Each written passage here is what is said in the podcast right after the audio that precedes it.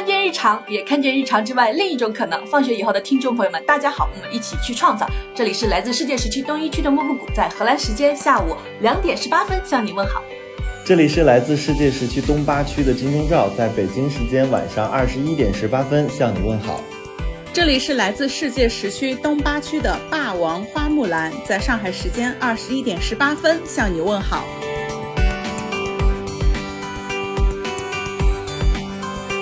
每到年终岁尾，人们总喜欢总结和历数这一年的艰辛和成就。这一年，我们想邀请你做一些不一样的事情。今年有没有哪些瞬间，你勇敢地面对了自己的短板、怯懦、无助和沼泽？你对自我和世界有了一些灵光乍现的顿悟，或者是醍醐灌顶的全新认知，也就是 aha moment。有没有在哪些时刻，你更加真诚地接纳和喜欢自己了？这是一次围炉夜谈，我们希望和你一起面对自己，交换新知，以及讨论共同应对东亚人最难的人生课题之一。不拿社会各种主流标准苛求自己，不拿无数个别人和自己比较，坦率的接纳自己，真诚的喜欢自己。倘若你在今年对自我和世界的认知更深入了一点点，对自己的喜欢又多了一点点，这一年就没有被浑浑噩噩的度过，就值得庆祝和铭记。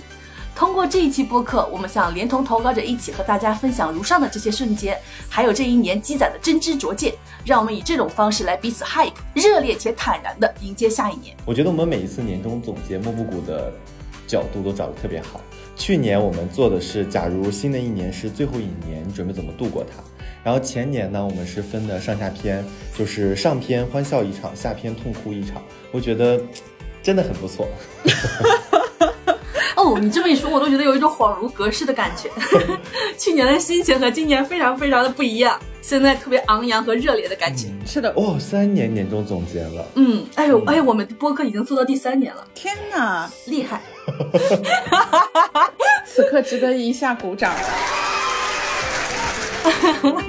我们这一期节目史无前例的收到了两百多份的投稿音频，我觉得除了这个整理的工作量比较多之外，还很震惊的是，没有想到大家会对这个话题这么有共鸣，真的是。之前我也在和莫布谷聊天，莫布谷还说，喜欢和接纳自己是东亚人可能会普遍面临，然后又很难解决的一个深刻的问题。之前的时候呢，我还对于他说的这句话在打疑问，因为我可能会觉得，也许我会有这样的问题，但是所有人都会这样吗？但是当我看完这些所有的投稿，我发现哇，这个问题它真的是具有非常强的普遍性。那我觉得大家听这一期，也许就能够从不同的投稿者当中听到一些可能性，以及和自己有相同感受的部分。对，因为今天凌晨两三点还是三四点，霸王花还在整理投稿，因为我们的这个投稿实在太多了。我们在录制前还在就是真的是要挑花眼的感觉，因为好的投稿实在太多了。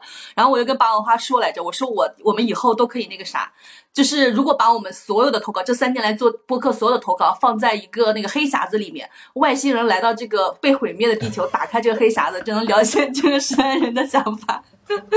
然后我还有由此产生另外一个想法，我就想说，我说我们之后说不定就可以做在博物馆做一个展。我觉得就是我们收到这些所有的投稿，集中展现了现代人所有的苦痛、哀乐和挣扎以及期待。嗯，就是所有的这个时代情绪都在这些投稿里面了，就是非常非常集中的展现。我觉得我们这些投稿真的。宝贵且有价值。然后我还刚刚在跟那个霸王花还有金钟罩商量，如果我们要做这个展的话，就是要选择哪个地方？优选夏威夷，是因为从失散开始这本书。然后我说次选可以选那个加纳利群岛，就是三毛曾经居住的加纳利群岛，因为它是欧洲的夏威夷，就也特别特别好。嗯，希望我们有一天能做到这个事情。然后呢，就是也欢迎朋友们来到像夏威夷和加纳利群岛这种特别特别美好的地方来看一下。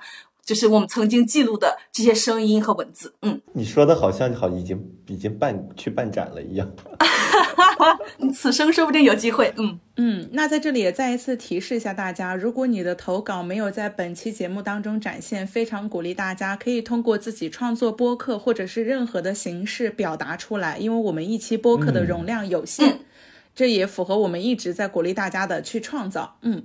对，然后呢，在我们正式开始听投稿和分享我们自己的 aha moment 以及各种喜欢和接纳自己的瞬间之前，我们想先介绍一下我们二零二四年上半年的征稿。感觉这个时候可以放一些那个春节的音乐了，开幕了，你知道吧？就是开幕介绍的感觉，新春序曲。对，可以，可以，可以。对，是的。我那我我我先来介绍一下，首先是第一个，就是我们明年可能是一月份的一个征稿，叫收集活着也很值得的瞬间，让生命力相互点燃。契诃夫写过一段对白，一个人问另外一个人：“为什么你总是穿黑色？”他回答：“我在为我的生活扶丧。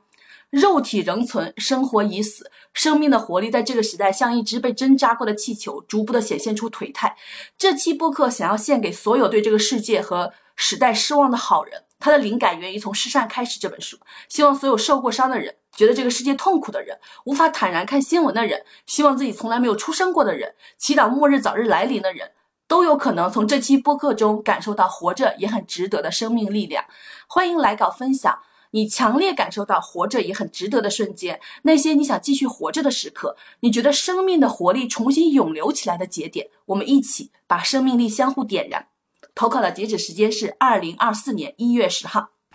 下一个征稿主题是特别好的重大利好消息。呃，对，征稿主题是游荡世界的心愿清单。那无穷的远方也和你我有关。无论是写自己的心愿清单，还是听别人的心愿清单，都是一个无比美妙的过程。一条条列下时，对自己和生活的希望都从里面升腾出来。人会血液上涌，眼眶发热的觉得未来仍然值得大力的期待，人生仍然值得热烈的活着。所以在做这档播客的第三年，我们将让他第三次现身返场。不过这一次，他将更加辽阔和丰富。倘若可以游荡世界，你最想去的地方是哪里？他为何会在辽阔世界万千地域中成为你的心愿？什么时间去？你到那里要做些什么？这份心愿大概要花多少钱？你又打算如何获得这笔钱？在这个过程当中，你将创作出什么？以及还有一个细节的小问题：你打算在你的行李背包中装些什么？这是放学以后和我们发起的游荡者平台的联合征稿。我们希望让游荡的方式也成为一种可能，尤其是成为勇敢者的可能。这世界无穷且辽阔的远方也和你我有关。我们有机会以游荡的方式，把这世界的万水千山走遍，并让破碎的自我在辽阔中得以重建。因此，我们诚邀你写下你游荡世界的心愿清单：亚洲、欧洲、非洲、美洲、大洋洲乃至南极洲。我们期待你辽阔的想象，让一部分人先游荡起来，让勇敢的人先游荡起来，因为勇者无疆。同时，为了鼓励勇敢的游荡者，我们将建立游荡者基金。共同选出五个最让人觉得有意思、也心动，或者是辽阔无边的心愿清单，为大家每人提供两千元的基金，助力大家的出发。音频可以投放给放学以后的邮箱：after school 二零二一 at 幺二六点 com。呃，然后在这一期投稿下呢，获得基金鼓励的游荡者需要在游荡者平台以免费的形式分享一篇自己的游荡攻略，来造福其他游荡者，以实现游荡者基金造福更多游荡者的目的，让信息和好运在游荡者当中流转起来。哇！投稿截止时间是二零二四年一月三十一号，这一个太好了吧？太好了！没想到我们可以，我们可以做这样的一期节目。大家可以行动起来了。对，这期播客上线的时候，我们的游荡者平台也得以上线，就相当于这是一个我们共襄盛举的 launch event，就是嗯，非常好。此外，Web 三平台 Matters 也在举办类似的游牧者基金计划，除了奖金以外，还有很多一些当地社区的支持。为了提高中奖的几率，大家也可以文字稿投递一下 Matters。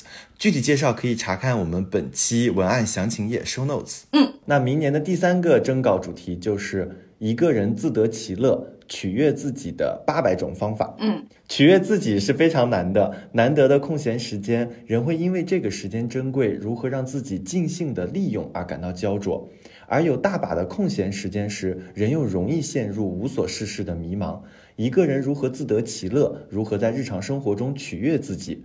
除了刷社交媒体和吃东西，人是否还有别的可能性取悦自己？胡适有一句话说：“你看一个国家的文明，只需要考察三件事：第一，看他们怎样对待小孩子；第二，看他们怎样对待女人；第三，看他们怎样利用闲暇时间。”前面两个标准我们已经在其他期播客讨论过了，这一期我们希望讨论第三个。或许也是个人最有可能发挥主体性和创造性的层面。欢迎来稿分享你的日常闲暇生活取悦自己的诸多方法。当每个人自得其乐的方式多样且丰富，就不容易在这个糟糕的时代陷入全线崩溃。让日常生活充满细节，就是一个人的自治方式。当人可以精神自治，就不会容易被征服和奴役。让我们一起通过这一期博客，建立起精神自治的飞地。投稿截止时间：二零二四年三月十号。哇，我感觉这期投稿都开始让自己去开始观察自己的生活，然后给自己找乐子。真的，这一期我都想到 有有一些答案了，因为我感觉我平时可会让自己开心。大家可以多多的积累一下素材。嗯，然后我们明年第四个征稿是去荒岛也要的带的三件东西，他们是我的爱欲和必须。我在荷兰骑自行车漫游时，会经常喜欢听一个英文播客，Desert Island Discs，叫荒岛歌单。它会有八首歌、一本书和一件奢侈品。你会带什么去荒岛？然后主持人就会邀请社会各界知名人士来回答这个问题。我边听，呃，我边听这期播客边骑车，就会觉得非常的愉悦。虽然并不能全部的都听懂，但是听别人选取歌单、书籍和一个稍微有些奢侈的物品去荒岛，觉得非常有意思。后来我发现这有意思的原因是，荒岛的这个危险是假设的。人可以在这个假设中尽情的冒险，而人在假设的问题中戴上了一个安全的面具，就更愿意袒露自己真实的心声。我想，不仅名人的答案有意思，我们这些普通人的答案应该也相当有趣。因为我问了霸王花之后，就发现他的答案相当之离奇，所以也想来问问你：如果可以带三件东西去荒岛，你会选择带什么？可以是一首歌、一部电影、一本书，或者一个器具，或者你觉得你必须要带的天马行空的东西。投稿的截止时间是二零二四年的四月十号。我跟你说，你的这些想的选题的方向都特别容易让人在生活中陷入思考。我那天看到了这个，看到了这个这这个选题的时候，我那一整个上午坐在那，我都在想，我到底应该带什么东西去，很有代入感，真太有代入感了。对，大家上班什么时候，或者是自己在家待着的时候，摸鱼的时候，各种的时候，都可以想一想这些问题。嗯，明年第五个征稿主题是：倘若把你的人生拍成电影，它会是什么类型？每个人的生活都值得一些电影瞬间，但是倘若把我们业已发生的人生拍成电影，它会是什么类型？喜剧、悲剧、文艺片、公路片、旅行片、友情片、犯罪片、纪录片，还是惊悚悬疑片？由谁来主演？又由谁来导演？主演制作班底不局限于国内，毕竟现在内地电影里女性角色的画像相当单一且单薄。哪些你人生故事的情节需要放进电影中？它的故事高潮又是什么？如果它还要在你现在还尚未开启的未来发展，你又期待它会有怎样的情节和结局？当下的电影还拍不出我们的故事时，我们就用讲述的方式来画饼充饥。有力量、有意思且真实的人生故事，不仅可以被看见，还可以被听见。期待听见你的人生电影，也期待你在你的日常创造出独属于你的电影瞬间。投稿的截止日期是二零二四年五月十日。这个太难了哇！我当时看完这一期征稿之后，我是我还跟莫布谷说，我说我们好这一期好适合跟电影节合作啊。你不是当时看到这个？投稿，你是今天今天看到这个投稿，因为我这个投稿这个征稿大概写了三个月吧。之前他呃霸王花已经进行过一轮一次讨论，然后今天他又说啊，我觉得我们这个征稿好适合和电影节合作呀。我说你怎么有一种今天刚看到这个征稿的感觉？他说因为我要读这个征稿，所以我今天第一次带脑子了。哎，我还补一个，因为常看常新，每一次看都有不同的想法。OK，嗯，好，那明年上半年的第六个征稿是全然的和另一个人交换人生，你要交换吗？这句提问来自于放学以后二零二四号当铺。天哪，八号当铺是吧？你不会现在才有反应吧？你怎么今天也有一种重新带脑子的感觉？OK。哎，这说明是不是读的时候就是会思考？对，对我发现看的时候人的大脑就没有动起来，真的是读的时候你们俩突然间有一种今天才看到这个。对你读看的时候，你的眼睛太快了，你脑子的转速是跟不上眼睛的这个速度的。但是你读的时候，就是眼睛、嘴和脑子在同一个频率了。哦，那到时候大家可以在。可以试一下读一下我们的征稿文字，我们到时候会发布在放学以后的公众号、放学以后的还有我们的小红书“游荡者的日常”上面。然后到时候我们会把这个链接也放到我们的 show notes 当中，大大家不用担心自己听没听清楚，到时候还可以通过文字的方式以及你自己朗读的方式，再重新的 理解一下这个征稿，是把大脑开启一下。好的，我再来读一下第六个征稿哈。第六个征稿主题：全然的和另一个人交换人生，你要换吗？这句提问来自于放学以后二零二四号当铺。如果你现在有机会和另一个人全然的交换人生，在世的或往生的都可以。交换的时候会交换到对方人生的全部，内在和外在的一切经历的所有高光时刻和低谷时分，家庭乃至命运，所有的好的坏的一切全盘交换。你要换吗？你想和谁交换呢？生而富有的人，决定美貌的人，拥有权势的人，创造力非凡的人，勇敢的人，还是幸运的找到自己的 passion 和 mission，激情和使命的人呢？你艳羡最深的人，想要交换的人，可能是你当下最想成为的人。我们想通过这期播客，一起看看，在这个普遍大家不想再做人的当下，还有人的人生是值得向往和交换的吗？大家在这个时代最渴望的人生是怎样的？欢迎来稿分享你面对这个交换机会的答案：是否要交换？想要交换谁？以及为什么？投稿截止时间：二零二四年六月十号。我觉得这个征稿主题好好哦。是的，因为当时发完之后，我就开始去思考，然后甚至还用了一下 Chat GPT，找一下就是条件特别好的人，看是不是可以交换一下人生。你真的是每天都在外置大脑。不是，你为啥不用自己的脑子想一想？我真要笑死了。我当时看到这个的时候，我第一反应是我好想交换一下莫布谷的人生哦。啊，真的假的？但我后面可能会换别的。我第一反应。哦哎，我大家大家投稿的时候千万不要说交换我们仨的人生，我们那样我们可能不会选进来。应该不会有这样投稿吧？但是我觉得这个征稿主题特别好的是，因为我用 Chat GPT 都没有找到满意的答案之后。我就开始深思这个问题，然后我有一天就是突然，他让我的心情变得特别好，因为就是我很艳羡的人，他的人生也有另外一面，我就觉得那我当下就很不错，就是我的。正在过自己的生活的部分，我就觉得天哪，那我也有可能，就是我有一种成为我想要过的人的这种可能，而我只是处在一个当下的一个阶段，所以我当下的一些不开心或者是什么的这种情绪就就是烟消云散，就瞬瞬间，嗯，我觉得。这个应该是说，这个征稿主题会让我突然对自己更满意了。哇哦！天哪，是的，就是这个样子的。因为我今年一个非常重要的 aha moment，就是一个顿悟，就是我发现我曾经非常非常羡慕的人，并没有过上我羡慕的人生。然后呢，我才发现哇，原来我自己的人生在这个当下就是我觉得最好最好的人生。我不想跟任何人交换。但是我在看到社交媒体上呢，又发现大家有很多人想交换的人生，比如说汪诗泠。就是一个重点，大家想要交换的人生。我觉得这个问背后的问题是非常非常值得讨论。我觉得这一期会相当之有意思，所以我就写了写了这个征稿。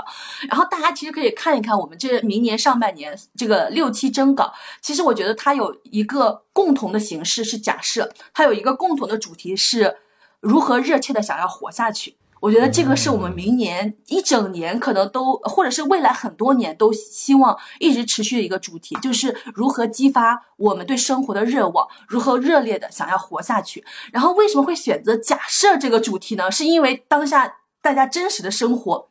非常非常的痛苦，让大家迎就是迎面迎难而上，迎面直击的去面对这个问题，其实是很难的。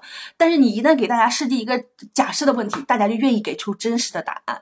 所以我们就希望通过这种假设的问题，然后让大家给出真实的答案，激发自己生命的活力。这是我们明年可能都非常非常永恒的一个主题。然后明呃我还给 那个霸王花还有金钟罩也设置了一个 OKR，因为这些呃这明这些我们目前所有的这些选题都是都是。都是我写和我和我想的嘛，然后我就说，我觉得霸王花和金钟罩也值得激发一下自己生命的活力，然后我就跟霸王花和金钟罩说，就是明年二零二四年，他们俩可以。每个人都想出一个我们明年播客的选题，这样我们就可以共同的都参与一下这个选题的创作，然后也深入的思考一下这个世界和我们自己的生活。嗯，我跟你说，我真的这两天还在想来着，我把我那些奇奇怪怪的想法都写在备忘录里面。但你刚才给这些选题加了一个前缀，就是要热烈的活着。我发现我好像想的选题和这个没什么关系。那我再想一想。哎，那我们的反应不同哎，我是突然有一种猝不及防，就是本来定的 OKR 怎么突然被公开宣告了，就有一种不得不要完成的感受。我跟你说，不公开宣告也必须得完成。我一旦我把这个我我把我想的先发群里的时候，你你就你这个你就受不了了。但是我觉得，就是我们这一次提前预告了六期的征稿主题，特别好的是，就是我当时刚看到之后呢，我就立刻建了一个文档，然后把当下的思考和感受记录了下来，然后又带着这些六个方面的问题，然后又在日常生活中去想，然后有新想法又记录下来。所以我觉得，就是不管大家是否投稿，都可以用这几个问题来问问自己，启发一下自己，是不是生活当中还有一些其他的可能性？嗯。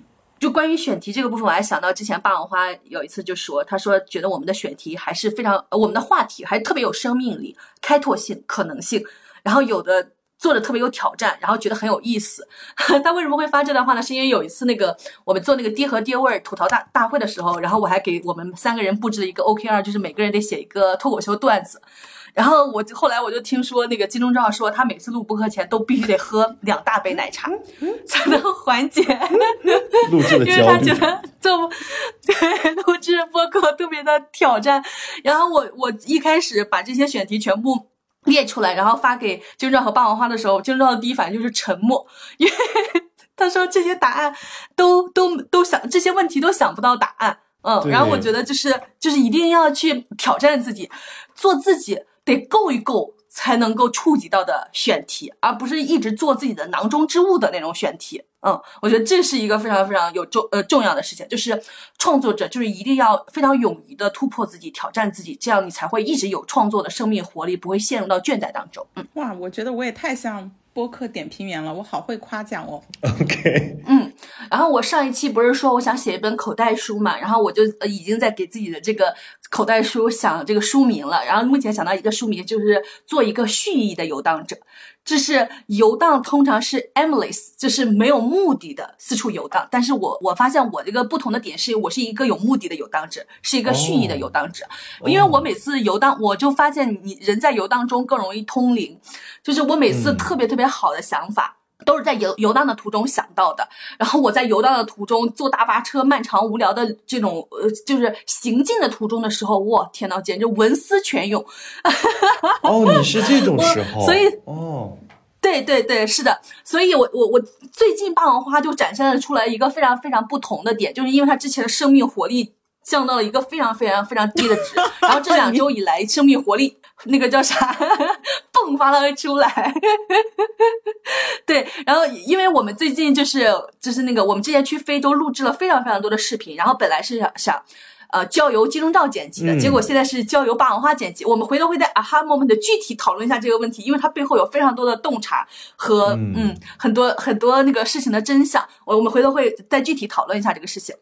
然后我是觉得，就是呃，我们接下来我跟霸王花马上就要开始一个。跨越东西半球、南美半球四个大洲的游荡的旅程，然后我明天就会出发去瑞士，然后从瑞士回来，我就会呃坐飞机去到北北非的加那利群岛，然后霸王花会从上海飞到加那利群岛，然后我俩在加那利群岛之后又开始会做一个数字游民的游轮，去往南美游荡整个中南美洲大陆。对，所以就是，然后我当时就就是在规划这整个行程的时候，突然间发现我们去的全是西语区，就是说西班牙语区，然后我当时就给我们这个旅。行定了一个标题叫“洗刷东亚苦难基因，去感受西域区的乐天派”。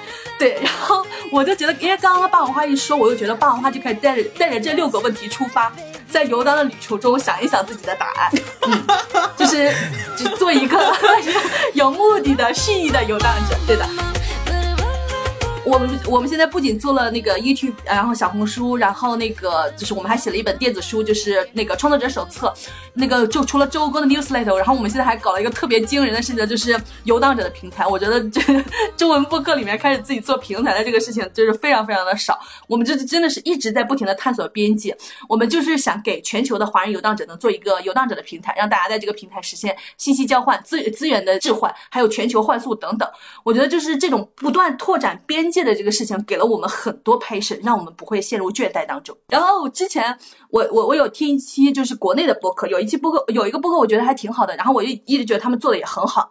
结果那个播客听到一开头我就很很很震惊，因为他们这个播客可能比比我们做的还要再晚一些。然后但是他说就是他们现在做播客，呃，进入到了倦怠期，也没有什么想做的选题。然后我当时就特别特别的震撼，我就想说。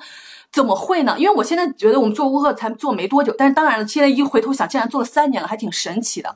呃，当然回头想做了三年很神奇的原因，是因为我们更新频率真的不高。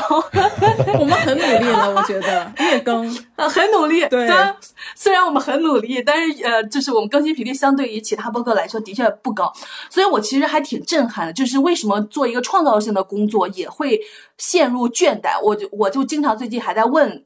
各种创作者这这这些问题，然后我我其实觉得有一个非常非常重要的两点吧，呃，当然刚刚说那一点也很重要，就是更新频率。如果是一个月一个月更的话，人就不容易那个倦怠，但你要是周更、双周更，还蛮容易的，嗯，然后，对对是的，然后我觉得另另另外一点就是那个呃自由的问题，因为我们仨是完全自主的做一个播客，然后另外那个刚刚提的那个播客呢，它是。处在一个系统当中，处在一个机构当中，它的自由度没有那么的高，就不像我们，我们随时可以发疯。就是我们做了好几期特别疯的播客，我觉得在发疯中，我们享受得到的纵情的自由，然后我们充分的捍卫了自己的主体性，这个事情就没有那么容易倦怠。然后另外一个点，我觉得是我们始终在探索一些。崭新的不一样的可能性，就是从选题这一点上，我觉得大家就可以感受到出来，就是我们从从不做重复的选题，即使是那种呼声特别特别高的，想让我们再重新做的选题，我们也从来没有重复的做任何一期选题。像心愿清单这种，我们即使让它返场，也是以一种绝对崭新的形式来让它返场，就是我们充分遵从自己当下的一些内心的呼喊，我们现在当下最想。做什么我们就去做什么，我觉得这是一个非常重要的事情。然后另外一个就是我们在各种的边界上的也在持续不就持续不停的在拓展。除了做播客以外，我们又开发开始做 newsletter，然后我们现在又开了小红书和 YouTube 的频道。我们现在还准备做一个 YouTuber，我们的那个 You YouTube 的关注马上就要破千人了。然后等我们的那个时观看时长也达到以后，我们就可以跟那个 YouTube 签那个创作者计划。我们以后都可以成为一个专业的 YouTuber。然后我还跟霸王花说来着，我说我们就是。因为我前段时间在看那个关于南美的一个呃旅行综艺，叫《既然出生就环游世界》。嗯，当然它是一个男性以为主导。我之前一直不想看，因为我厌男，我不想打开一个全是男性的一个综艺节目。但是因为是现在必须要去南美，我就把呃关于南美的综艺还挺少的，我就把那个打开看了。我跟霸王花说，我们能拍出来比这还要有意思的综艺。就是，因为以一个女性的视角再去看这个世界，它是非常非常不一样的。对，然后我觉得，而且其实整个像我们这种穿梭西语区的这种，呃，这么大的一个旅行，有很少有华人会进行这种的旅行。我觉得我们不仅素材独特，视角独特，就是很多层面都非常独特且有意思。我觉得我们有机会创造出非常独特的内容出来，独特且有活力的内容。我我对此有很大的信心，所以我就觉得哇。生活的热望还非常非常之多，特别特别值得去追寻，所以我我没有倦怠的感觉。嗯，我听的我都有热望了，笑死！我觉得那我的那我的这个剪辑要跟上才行啊。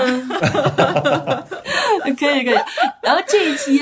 我除了我们的特别特别好的这那个投稿以外，我还设置了三个问题，让我还有金钟罩还有霸王花我们三个人一块共同去思考的。第一个问题是对自己哪些部分更勇敢的面对和接纳了？第二个问题是对自己和这个世界有哪些 aha moment，就是崭新的发现和认知？然后第三个是哪些瞬间更喜欢自己了？为了让自己更喜欢自己，你做了哪些事情？然后特别离奇的是，我还跟霸王花进行了一下前采，我们俩 打着语音电话，用着我特别特别特别差。的网聊了好几个小时，然后霸王花就给我进行了非常多的那个呃袒露，然后还有很多金句。我说啊，你这些都特别好，赶紧记下来。就是今天凌晨进行的，霸王花现在已经全部忘记了。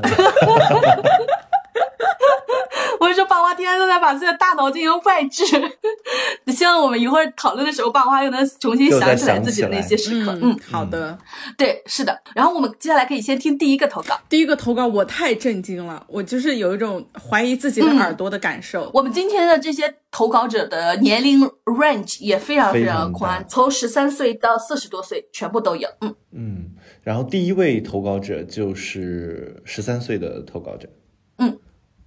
大家好，我叫欧沈，今年十三岁。本期投稿的主题是勇敢认识自己，真诚喜欢自己。我听放学以后播客已经一年了，让我最受震撼的是有限游戏与无限游戏。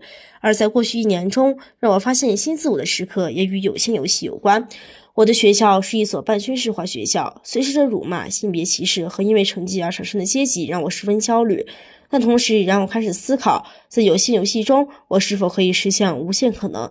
作为身处中式教育的女生，性别歧视与无时无刻的限制是跳脱不开的。在过去一年里，我有无数个想要逃离的时刻，但是现实情况却不允许。所以在一次次的思想更新中，我决定采用一种很新的方式，在有限游戏中也可以获取片刻的自由。接受失败是我的第一步。中式教育一直从未接受失败。我曾经也是如此，但是在这一年中，我开始接受和理理解自己的失败与不完美。女性从小教育要完美，但是我决定做一名至少拥有人类不完美特征的女性。在面对成绩的不理想时，我也不免感到失望。但是对于学习的看法，我开始有了改变。从一开始一味的希望将他人踩在脚下，变为可以逃出困局的武器。中式教育的八股文和一味的洗脑、洗脑式、洗脑式思想，反而让我开始觉醒新的思想。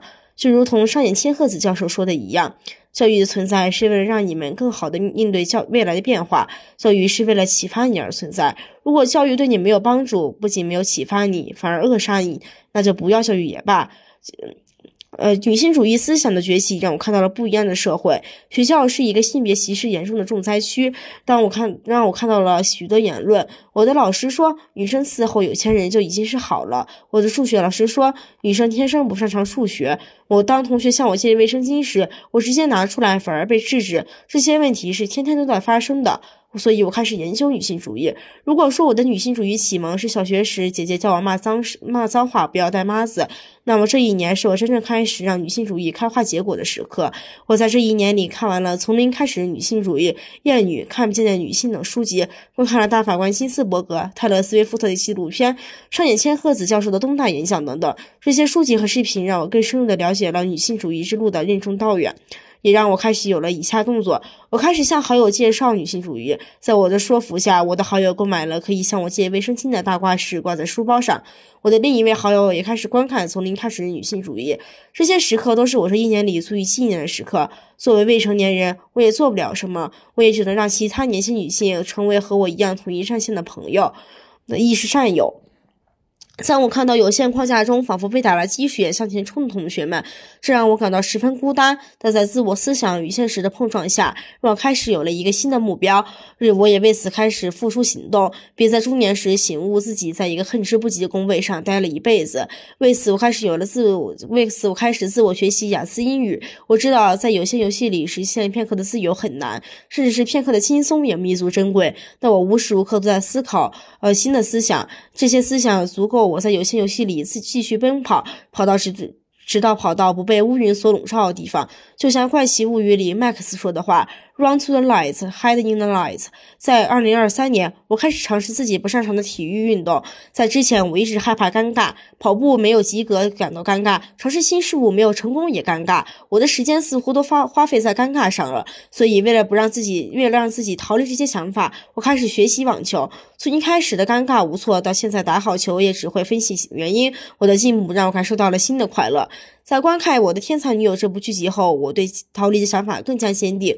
我很喜欢莱农和莉拉的坚韧和精神内核的强大。其中有一句台词说道。这具身体是我们自己的，这个头脑是我们自己的。在学校里，我有时会被男生评价说，如果再瘦一点，也许会有更多的人来追你。但现在，我可以向他们说，我很喜欢我的身体，我甚至不需要有男男性来喜欢我。我很喜欢我自己，这不是你们的事情。也许成绩和金钱都是身外之物，身外之物，但也只有思想和身体是始终是我们自己的，那是另另外一种永恒。我的姐姐在过去一年里，作为德国交换生回国。他对于国外的见解让我开始向往新的社会和环环境，但是他对我说：“不要对没有去过的地方抱有幻想。”是的，抱有幻想反而非常会让我沉迷于此。然而，当我开始了新的生活，开启了属于我那条不寻不同寻常的道路，这也让我感受到了新的新的自我和新的新的快乐。也许在过去一年中，我并没有什么特别值得纪念的时刻，但在过去，但我始终认为，过去一年里每一次我的思考或我的坚定的目标的时刻，都足以证明我的变化，也证明了过去一年中对于容貌焦虑、对对于自我的不自信和对于未来的不确定性都有了答案。这也让我真正喜欢上了这个不怎么完美却始终坚持成为自己的那个叫欧胜的女生。我很感谢这一年的我对于自己的了解是如此深刻，我也让自我让我也让自己开始对世界有了新的期望。我希望不管是当下还是未来，我都可以将一句话送给自己：好风凭借力，送我上青云。谢谢大家，这是我二零二三年对于自己的新认识和总结。天呐，我我就一直在问霸王花，我说。你确定他十三岁吗？因为霸王花经常就是处于一种你知道就是眼瘸的状态，就是 啥信息给出来的都跟你原本的信息大相径庭，所以就真的非常的震惊。天呐，因为我刚刚跟霸王花和金钟罩说，我说听到这里的人。都开始会有 peer pressure 了，就是会有开有开始有年都不是 peer pressure，没有没有我们在座各位没有人是他的 peer，对，都会开始有年龄焦虑，因为我我们在年龄焦虑那那个已经破除了，就是关于你比如说你对其他人获得的成就，人生跑到哪一个节点会有焦虑，我这些东西已经全部破除了，但是我觉得有一个年龄焦虑大家可能很难破除的点是认知。嗯，当你看到你的同龄人，或者是比你小非常非常多的人，已经有了如此吓人的认知，你就觉得我的天哪，太焦虑了。我在整理的时候，我就非常震惊，就是因为我也会看文字稿，又会听音频，就是因为这个投稿的前面两个字“霸王花”留下来的标题就是震惊。对，是这样的，我们基本上所有的投稿“霸王花”都在前面写采用、待定或者是不用，然后这个的投稿前面写的是震惊。因为我开始怀疑自己，就是刚开始我觉得哇哇，居然投稿者如此年轻。等到我听到后面，就是听到他这么多坚定的认知，他的自我的主体性的部分，我就开始讶异了。我就觉得这不像是一个十三岁的投稿者就是常见的这种认知。然后我又回过头再去确认，我发现哇，原来真的是。那我就只能用震惊来去。哇，果然是你，你无法见到你没有见到过或者是听到过的人的故事。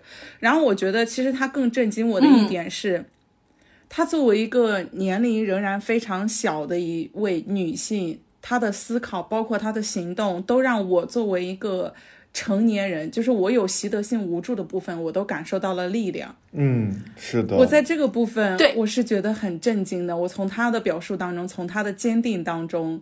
感受到了更多的鼓舞，嗯，真的，他开头说的那个事情，十三岁的时候，他考虑到说他接受了自己的失败，然后我想说这个事儿，这是我今年才开始想的事情，我真的大为震惊，因为我今年就忽然间对于那个呃失败和错误就有了一个想法，就是我就感觉我好像在过去的。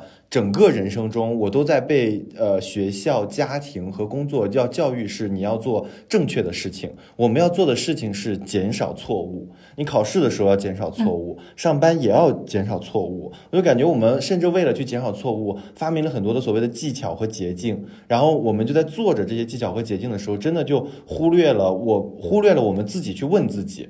我们到底在做的是一件什么事情？我们到底想不想做这件事情？然后我们真正想做的事情是什么？就会陷入一种麻木的状态，然后也会陷入一种就是自我安慰的状态，好像说啊，我减少了错误本身就是一种。成功了，但是我们却忽略了真正的意义，就是我们每天活着的意义，做这些事情的意义。自从有这个想法以后，我就感觉我对身边的人多了很多的包容，尤其是对我的一些同事们，就他们有的时候，我发现有些人会在工作中发生一些什么什么问题，我以前发遇到这些问题的时候，我心里都会在不停的白眼，我说天哪，这种问题也会发生吗？但后来的时候，当大家在发生一些错误的时候，我会发现，嗯。好像是的，因为他错误带来了一些其他有的没的东西，我就觉得我的工作好像也因此变得更有趣了一些。哇，那就是你人的属性又多了一些，我听下来，我要笑死了。回应一下那个金钟罩刚刚说的，我觉得就是为了避免错误而过的人生，恰恰是最错误的一生。嗯，是，就是这意味着你再也不会去开拓新的可能性和新的边界了，你就是把自己越过越狭隘，越逼仄，嗯，越窒息，嗯。是的，因为刚刚这个女孩要讲了，就是关于逃离的事情。然后我前两天还跟那个金钟罩还有霸王花分享了一个，就是在美国校园枪击案，就是学校给到的一个提示。我觉得也是这个大家在这个时代能获得的非常有效的提示之一。它叫 If you can escape, if you can't hide, if you must fight，就是如果你可以的话，赶紧逃离；如果你逃不了的话，赶紧躲藏；如果必须的话，你必须迎头而上。嗯，必须要 fight，必须要战斗。我觉得就是大家现在活在这一个，尤其是在就是国内的朋友们，现在就是失业率如此的可怕，就是各种各样的压迫。我觉得就是这个原则也可以给大家一些提示：逃离，尽快逃离。如果实在逃不了的话，好好的就是躲藏住，不要让这些流弹射中自己。然后如果躲也躲不了的话，那就必须反抗，必须迎头而上。嗯。嗯，我觉得对此如果有异议或者是有不同想法的，我觉得就可以不用听了，欢迎欢迎离开，谢谢再见。你怎么突然之间？你怎么突然之间？会不会太命？我这要笑死。没有，我本来以为你说的可能是，如果对此有不同想法，也请不要在评论区说这些事情。没想到你直接给人家说，请离开。哦，没有，因为我就觉得，就是就是不要给自己找烦恼嘛。对。对，是的，是的，嗯，hide，好好 hide，嗯，然后，然后他刚刚提到一个，因为他他，我觉得他有一个姐姐，我觉得这件事情非常非常的重要，就是这个世界的姐姐们、阿姨们，我觉得真的是给了我们这些女性很多的很多的力量，因为她们展现出了人生非常非常多不同的可能性。就是因为这个女孩她十三岁，她说听了我们播客一年了，那就相当于她十二岁，作为小学生的时候开始听我们这个播客。我是真的非常非常震惊，尤其还提到了无限游戏和有限游戏的，因为我们的播客大部分的主题都是处理成年人在这个社会上。所遇到的沼泽和压迫，我没想到就是在小学生和初中生的阶段，就是也能够听懂这些东西。我觉得，嗯，非常非常的厉害。然后，对，然后我我我，他刚刚刚刚提到，他说他在德国读书的姐姐跟他说，就也不要对未来的世那个外面的世界抱有特别特别多的幻想。我说我也能深刻的理解为什么德国在生生活在德国的人会这么说，因为我去了几趟德国，我每次。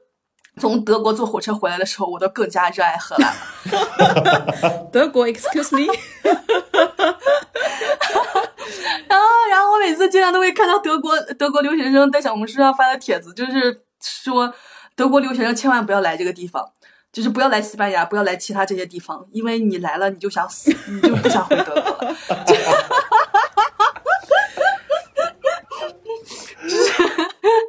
没有这个地方是开玩笑啊，没有对德国和生活在德国的人有各嗯有任何的指摘。对的，just kidding，OK，好的，行，哦，我们接下来听下一个投稿。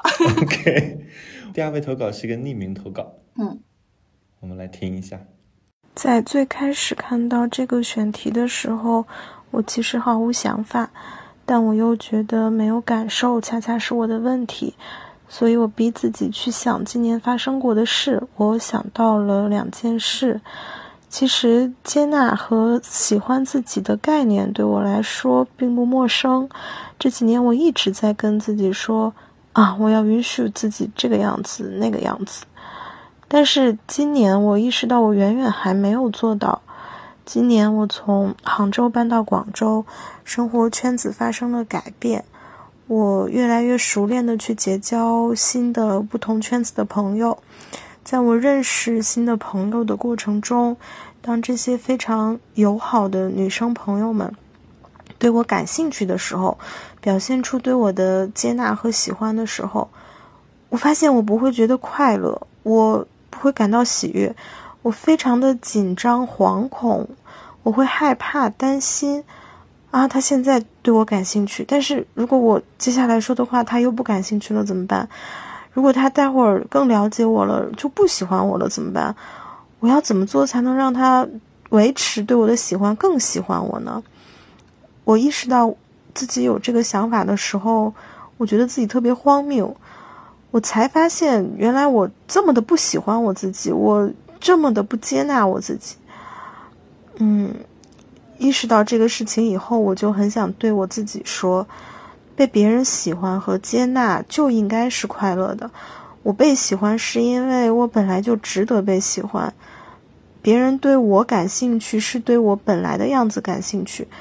我的兴趣点，我的过往，嗯，我已经展现出来的存在，是对这些已经存在的东西感兴趣和喜欢，这些都是被接受的。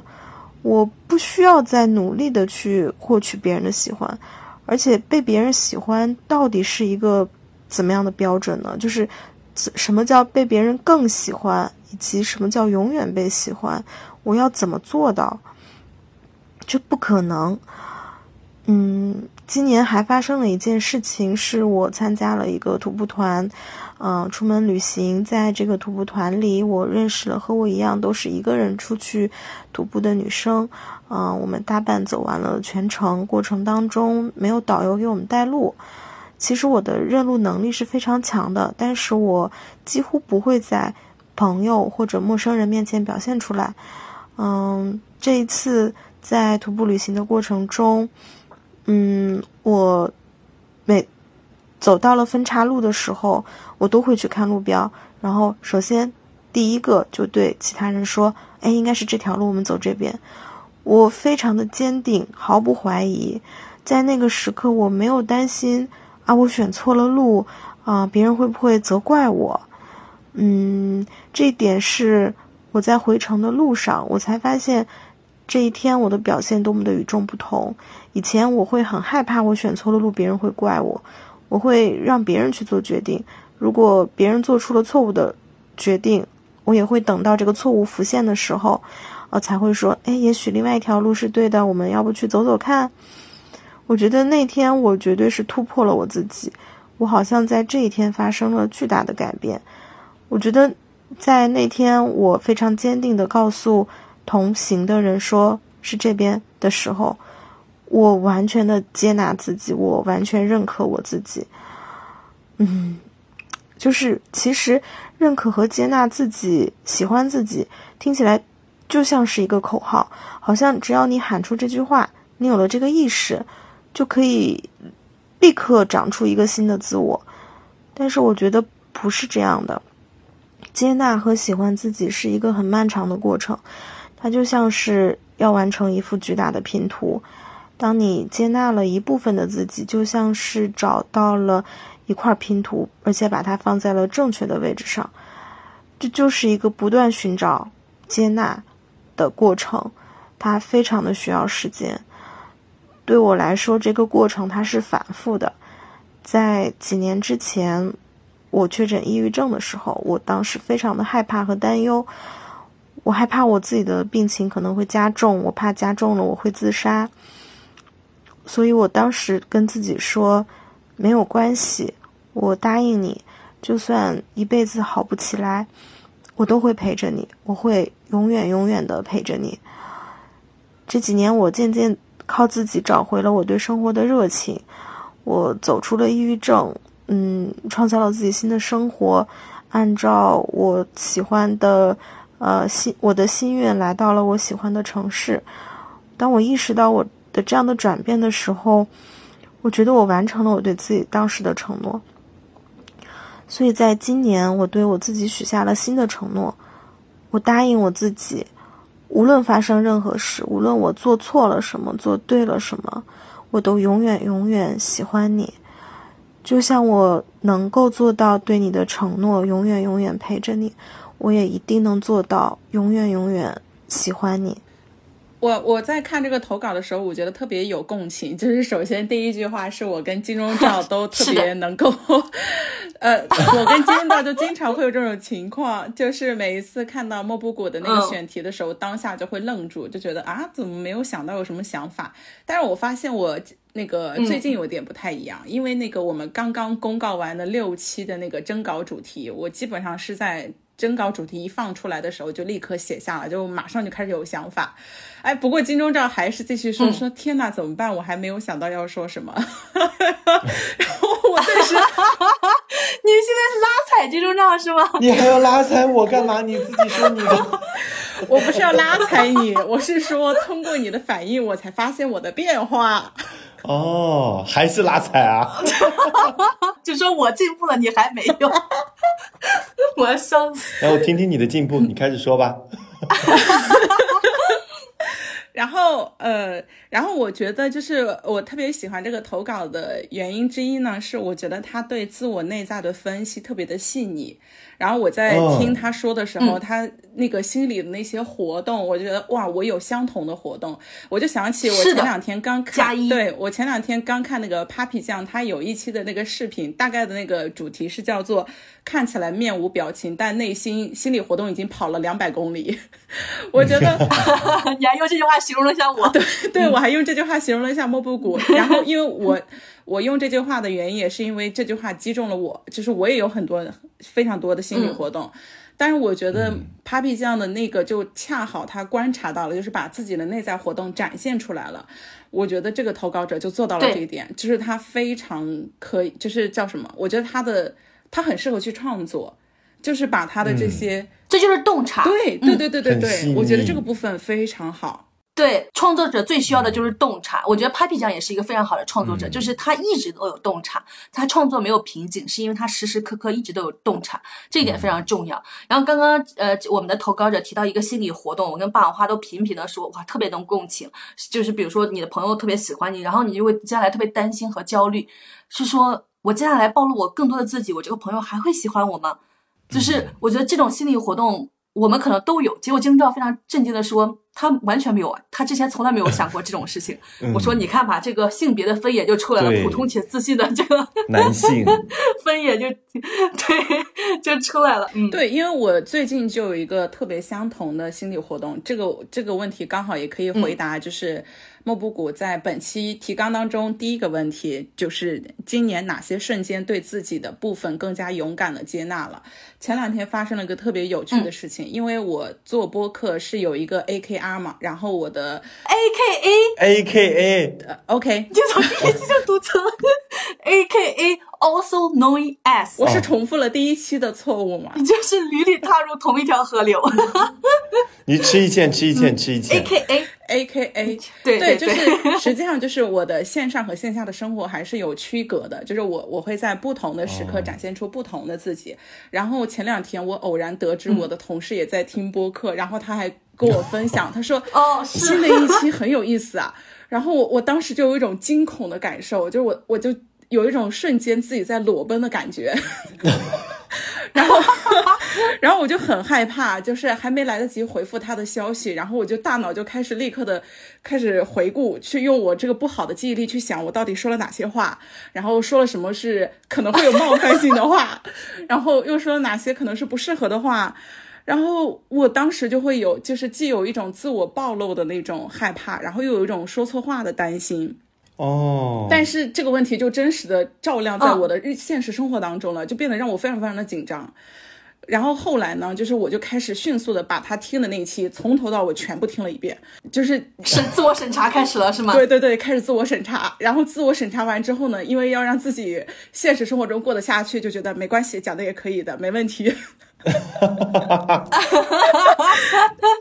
我想起来一个特别搞笑的事情，就是金钟罩的事情。就是有一天，金钟罩的女性同事给金钟罩发发发微信说：“天呐，我听了你们的播客，你在播客里面好聪明啊！你平常上班的时候是不是在装蠢？” 我当时看到都要笑死！我说：“那你平常上班，到你平常上班到底啥样？”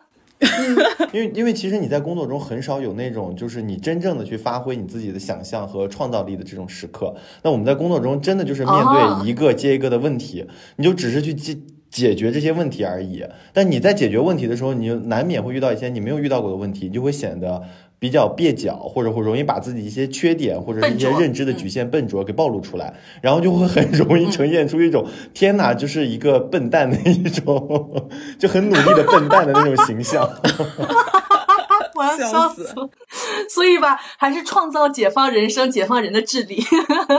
对，然后，然后我觉得就是这件事情有一个特别好的感受是，就是我的那些心理活动都是发生在内在的，就是看起来面无表情，然而就是真实的那个现实生活是同事给到的反馈，就会觉得啊很有意思，怎么才告诉我们你应该早点什么的。哦，我就觉得哇，他跟我想象当中的不一样，所以就是这种真的来自于真实的反馈，消解了我的很多的担忧的部分。然后我觉得还有一点是，他有一种强制脱敏治疗的感受，就是你不得不面对，嗯你就必须，哦因为因为我觉得他有一种是把我另外真实的一面和内心的一面展露出来，但是我并不确保我的这一面是能够得到认可或者是我自己接纳的部分的。然后这也让我想到，就是我在上一期就是莫布谷有提到，就是我说啊我要剪辑掉的那一段话。就是稍微有一些猝不及防，但是后来保留下来，也是有我自己的尝试的部分。我当时就会觉得说，哎呀，没关系，没什么大不了。就是如果你自己能接受的话，那就把它保留下来。然后我就会又觉得说，我做这件事情呢，就是又在冒险一下，让自己的那个小世界又跑出来一些，然后又让自己脱敏治疗更勇敢一点。我就觉得我把这个东西说出来了，我好像就更加的无所谓一些。但是你不说，就是你的心理活动会继续的乱跑，可能跑个八百公里这种。哦，就是有一个词就叫做说破无毒，就你说出来了，这个毒就从你身体里面挥发出去了。啊，新词，我为什么会在播客里面说那个事情呢？我就觉得那个是棒花呃不想去面对的事情，但是这个不想面对的事情把他困得特别特别的痛苦，就你能眼睁睁的看着你这个朋友就是陷入痛苦的牢笼当中。我当时就是想说，把这个笼子的锁给它拧开。哦，你成开锁人了吗？你这是？对，然后结果真的，我就把我花等他说破那件事情，这两周哇，生命的活力焕发了可多了。我真的是觉得。把这个事情说出来，表达出来，诚实的面对和接纳自己，是解决人生基本上绝大多数问题最佳最佳的路径。对其实基本没有其他路径可以解决，这个基本上就是唯一的路径。嗯，然后我为什么会设置第一个问题呢？就是对自己的哪些部分更勇敢的面对和接纳了，是因为我我每次其实跟朋友聚会各种的，哎，我刚刚想到一个问题，我在播客里面呈现是不是跟我现实生活中差别不大？不大，我个人感受是不大。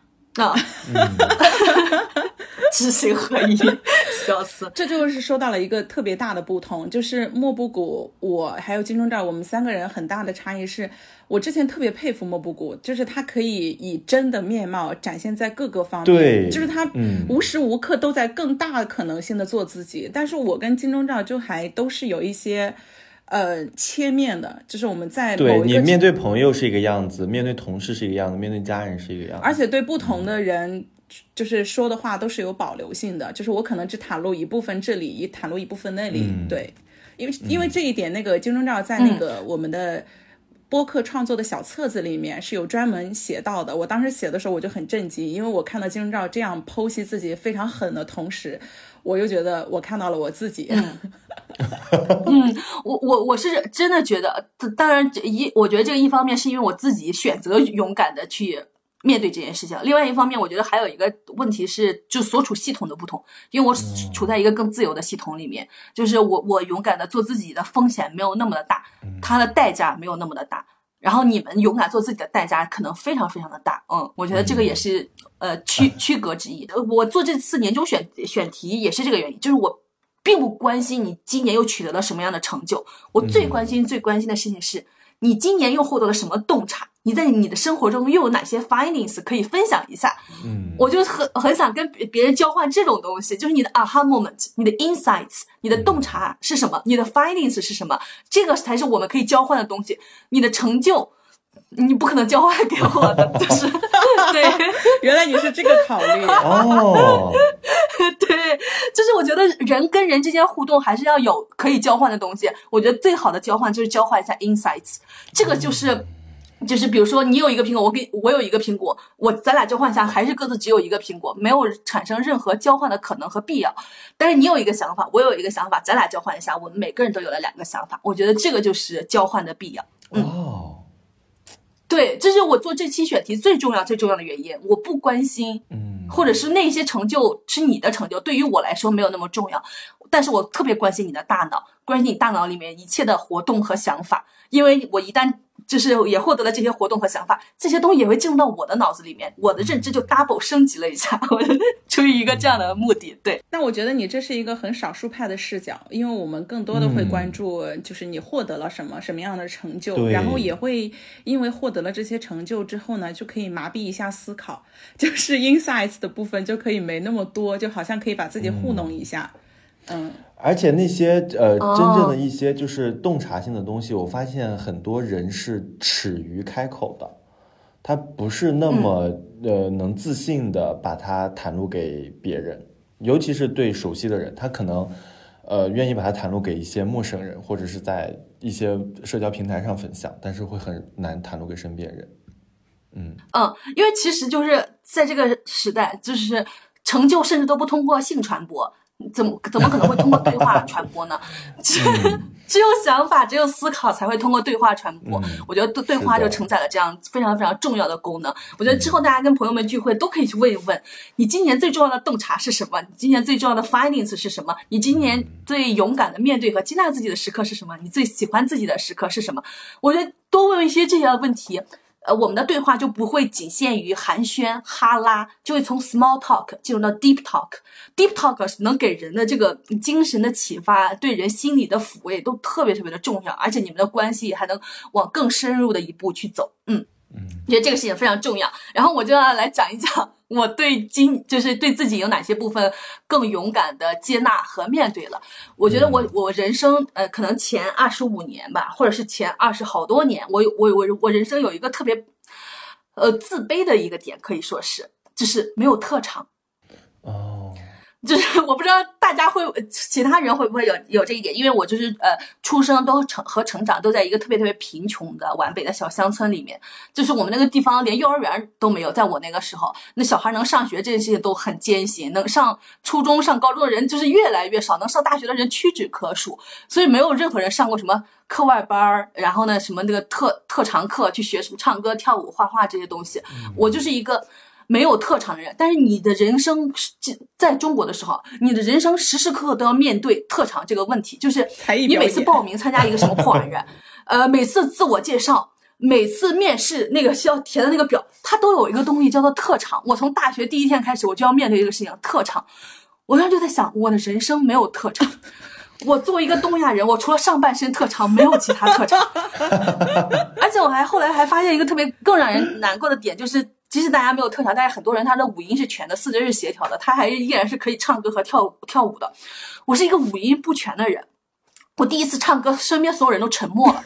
我后来有一次唱歌，就是因为我当时是跟呃一一个歌手进行合作，然后去到经纪人的家里，他家有个地下 KTV，然后我们就在那唱歌。我唱完了，那个经纪人说：“天呐，我们家隔壁邻居就是那个呃凤凰传奇的那个制作人。”你是创作型歌手啊？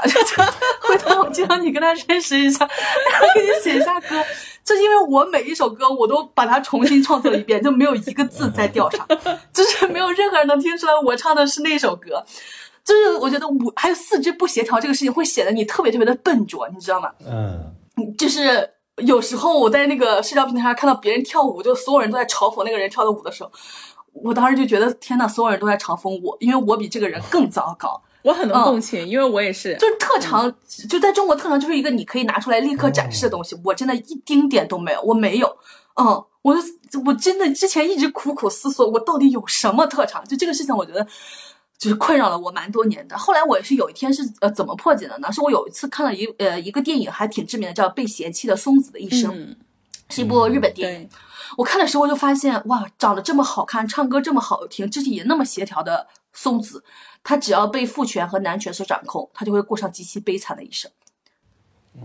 就是我发现我所羡慕的那些人，就是有特长的人，长得又美的人，然后肢体特别协调且五音全的人，并没有过上我羡慕的人生，还过上了我极其极其恐惧的人生。我那一刻，我就觉得我对自己更加的，呃，勇敢的面对和接纳了。嗯。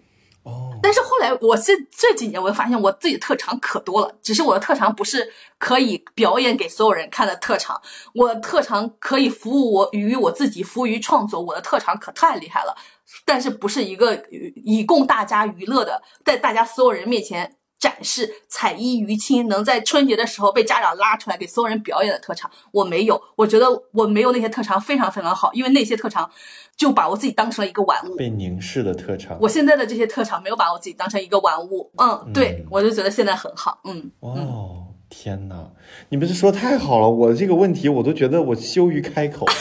我的，那我开始前我先说一下，我对这个投稿其实有一有一点想分享的，就是。我感觉这个投稿者他好像不是特别的喜欢自己，虽然他一直有在说，我不断的在认识和尝试接纳自己。我想分享一个我上大学时候的一个故事，就反正从那个开始之后，我好像就特别容易接纳自己。因为我刚上大学的时候，我就应选要去做那个团支书，然后就应选上了，我就特别班里所有的事儿我都干，各种事儿我都干，我就是每天把自己顶格的去干。然后后来有一天，我发现班班呃辅导员给我一个事情，我做不好了。然后呢，我就特别的失落。然后我那天晚上我就去找辅导员，我想承认一下错误。我就觉得你交给我这个事情我没有做好。然后结果我就发现，就是辅导员反正是没有批评我。他说：“我发现你有一个问题，就是你特别喜欢。”开始的时候把一个东西做的特别特别的满，然后你整个你在接下来的过程中，你的动力和你的能量在不不停的消耗，就是一整个持持续走低的状态。你前期把自己透支太多了。然后他说，其实呃，你一定能够把这个事情完成，你也可以把这个事情完成的很好。我觉得你在这个过程中，你也可以就是先做不好一段时间，先休息一下，然后你后面再开始。然后跟他说完那一次以后，我就感觉到。两个问题，首先第一，我感觉这个事情好像所有人都会遇到，不是只有我会遇到这种情况，就是有容易把一个事情做不好的一个情况。另外一个就是有一些我看起来觉得我不好的地方，但是别人并不觉得你不好。嗯，自从知道这两个事情以后，我就在想，哇，好像真的，呃，就就是我们还有一次做了那个叫什么，呃，内向。敏感者的那一期之后，我就更发现特点这个东西，尤其一个人的性格的特点，它是没有好坏对错的，它就只是你个人的一个表现。就比如说，我觉得这个投稿者他可能，我猜测啊，他可能是一个。敏感的人，他可能是一个会相对容易打双引号想太多的人，但是我觉得这种人也是那种非常体贴别人，非常知道就是别人的脆弱在什么样地方的一种人。那些所谓的看起来很外向的人，其实很活泼的人，也是非常容易冒犯或者会影响别人的一种人。所以我觉得性格本身它是有多面的，他不能说我是一个这种性格，我就不接受自己，或者我觉得我这种性格别人就不接受我了。嗯，对。然后我再来说一下我今年的一个。勇敢面对自己短板、怯懦、无助的一个时刻。其实我今年还没有遇到这样的时刻，但是我今年面对了一下我自己的懒惰，因为就是关于考驾照这个事情。哎，我也有，我也有这个点要说。哦，就是考驾照这个事情，就是我们好像从上呃大，我身边所有人考驾照都是从我们高中毕业开始的。但是高中毕业那一年我没有考驾照，我去做暑假工了，因为我当时想打工去旅行。后面之后的每一个暑假，我基本都在做暑假工，所以我就错过了每一次考驾照的机会。然后等到工作了以后，我就更不想考。其实我前年好像还是大前年，我就已经交了这个考驾照的钱，但是这个考驾照的钱呢，它有效期只能维持三年，也就是意味着说，今年其实就是我基本上是最后一年。如果我再不考，我交的六千块钱就过期了。然后我考完驾照之后，我发现我生活中很多时候都用到了这个开车这个事情，尤其是我这次国庆回家，我弟弟结婚，我就发现我这几年一直都在做眼下能用得着的事情，所以我觉得说我又没有车，我去考驾照干嘛？我考了它，好像就是只是拥有了一个我实际用不到的一个东西。因为考完了这个驾照，我就发现我拿着驾照能做了很多的事情，我就在想说，如果我只去考虑，如果我只去做一些。当下能用得着的，或者是当下需要的事情，那我的行为就永远走在当下的后面。我其实是永远在去服务于当下的需求，那我就觉得那就不行。但是当我具备了一些能力以后，我就可以反过来对对当下去进行选择。然后我就想到说，我之前呃那个去潜水那一件事情，我发现有潜水证的人，在他去选择自己的一个休假的时候，他就可以选择去潜水。但是像我。没有潜水证，我就只能去选择那些没有潜水证才能去潜水的地方。但是这些地方其实并没有那么的漂亮，啊，所以我就感觉说，嗯，嗯，我好像不需要去永远去做一些看似需要的东西，我也可以去学习一些其他的技能。也许我的一些呃技，我的工作生活就会因为我的这些技能会产生一些新的轨道。对，我记得我我当时为了鼓励你考驾照是这么说的，我说你等你来了欧洲，或者是我们一块去夏威夷的时候，你就可以开车自驾。对，我就觉得人生就是生活啊，你想要有对生活的热望，就是要给自己未来设置很多的前景，一些美好的前景，你就会鼓励自己当下的行动。对，因为你知道那些未来的可能性是可以实现的，你就会指导你现在下当下去学车。嗯，如果你未来没啥可能性要去实现，你这个学车的动作就很难去去实现。然后讲到懒惰这一点，我就觉得我我我今年也是，就是非常勇敢且诚实的面对了自己的懒惰。而且我特别特别现现在特别接纳自己的懒惰，因为呃，大家可能会觉得我不是一个懒惰人，但我是在一个呃，就是日常生活中是一个非常懒惰的人，就是我天天都不想洗澡，也不想洗头。也不想洗衣服，特别厌恶洗衣服，然后也不想做家务。这都是我特别喜欢做的事情。对，就是全世界中最喜欢做的事情，我就是我人生最厌恶的一些事情，就是我都啊，天天都想着哇，都不想干，不想搞这个事情，因为我头发不出油嘛，我有时候甚至都五天都不洗头。对，那我着实有点羡慕了。对，因为我我就是一个很很很很懒惰的人，但是我今年特别特别接纳自己，是因为我发现我是一个在日常生活中物质生活上很懒惰，然后我之前就是两年了也不买枕头，因为又懒得出去买枕头，又不想花钱，就也抠门儿。对，然后我今年我又发现哇，我特别接纳我自己，是因为我发现我只是在物质生活上很懒惰，然后糊弄，但是我在精神生活上绝不懒惰，绝不糊弄自己，我特别特别的勤勉，每一天都在思考人生，吾日三省吾身嘛，就是。对我就是我是一个在战略上非常非常不懒惰的人。我觉得现在我有身边有很多朋友，就是他们生生活上特别特别痛苦和被困住，是因为他们在战术上特别勤奋，但是在战略上相当之懒惰。这个我觉得是一个非常非常大的问题。然后我我现在就发现，我为什么能接纳自己，是因为我发现我可能在战术上有点懒惰，但是我在战略上相当之勤奋，就是我在战略上。屡屡的拯救自己于水水火当中，我觉得这一点我是特别特别的接纳自己，然后我还觉得自己这是一个好事情，因为呃就在物质生活上没有那么的勤勉，就是很懒惰，就是让我变成一个更加生猛的人，没有让我变成一个精致的人，所以我没有被精致这件事情所绑架住。然后在呃精神生活上特别特别的勤勉，不懒惰，不糊弄自己，让我变成了一个特别特别有觉醒和有觉知的人，对自己不糊弄不欺骗的人。嗯，我觉得在这一点上，我就特别接纳了自己。嗯。我我经常跟霸王花说的一句话就是我说 thinking not just acting，就是你一定要思考，不要只是行动，因为你就是漫无边际一直在行动，呃，这种勤勉其实是一种欺骗自己的勤勉。你一定要在战略上多多思考，再去行动，这个才不是糊弄自己的一种勤勉。因为我觉得现在大大家在现实生活中特别喜欢把自己搞得特别特别忙，然后来规避一些真正的挑战和问题。对，嗯，就是一定要 thinking not just acting。嗯嗯，我在 acting 上可能挺懒的，但我在 thinking 上不懒。我觉得我这是我今年对自己的一个很重要的认知。嗯，呃，就虽然有的时候，比如说我自己做不到停下来去做一下 thinking，但是我在一一直生活的轨迹中，比如说你和霸王花，会因为一些事情发出来，就能让我停下来我的脚步，然后因为一些观点，然后我就会开始去产生一些 thinking。那我就感觉这个很好，因为你在持续的 thinking 过程中，我也能看到我的一些转变。因为之前那个某一期的时候，莫布谷说你人应该有，呃，三种爱好，一个是 make you make you happy，一个是 make you health，一个是 make you 哎是什么来？那那 creative fit 和 happy 哦，creative fit 和 happy。对我现在我就感觉，每当我在做一些什么事情的时候，或者我停不下来的时候，我就在想想我做的这个事情是服务于这三个的哪一个的。然后我感觉好像有的时候有一些事情什么都没有，然后我就会，哎，停下来一下，然后就把注意力去做一些可能能够让我往这三个方向去发展的事情。嗯，我为什么要说这个事情呢？是因为我其实最想跟霸王花说的，但是霸王花现在处于沉默。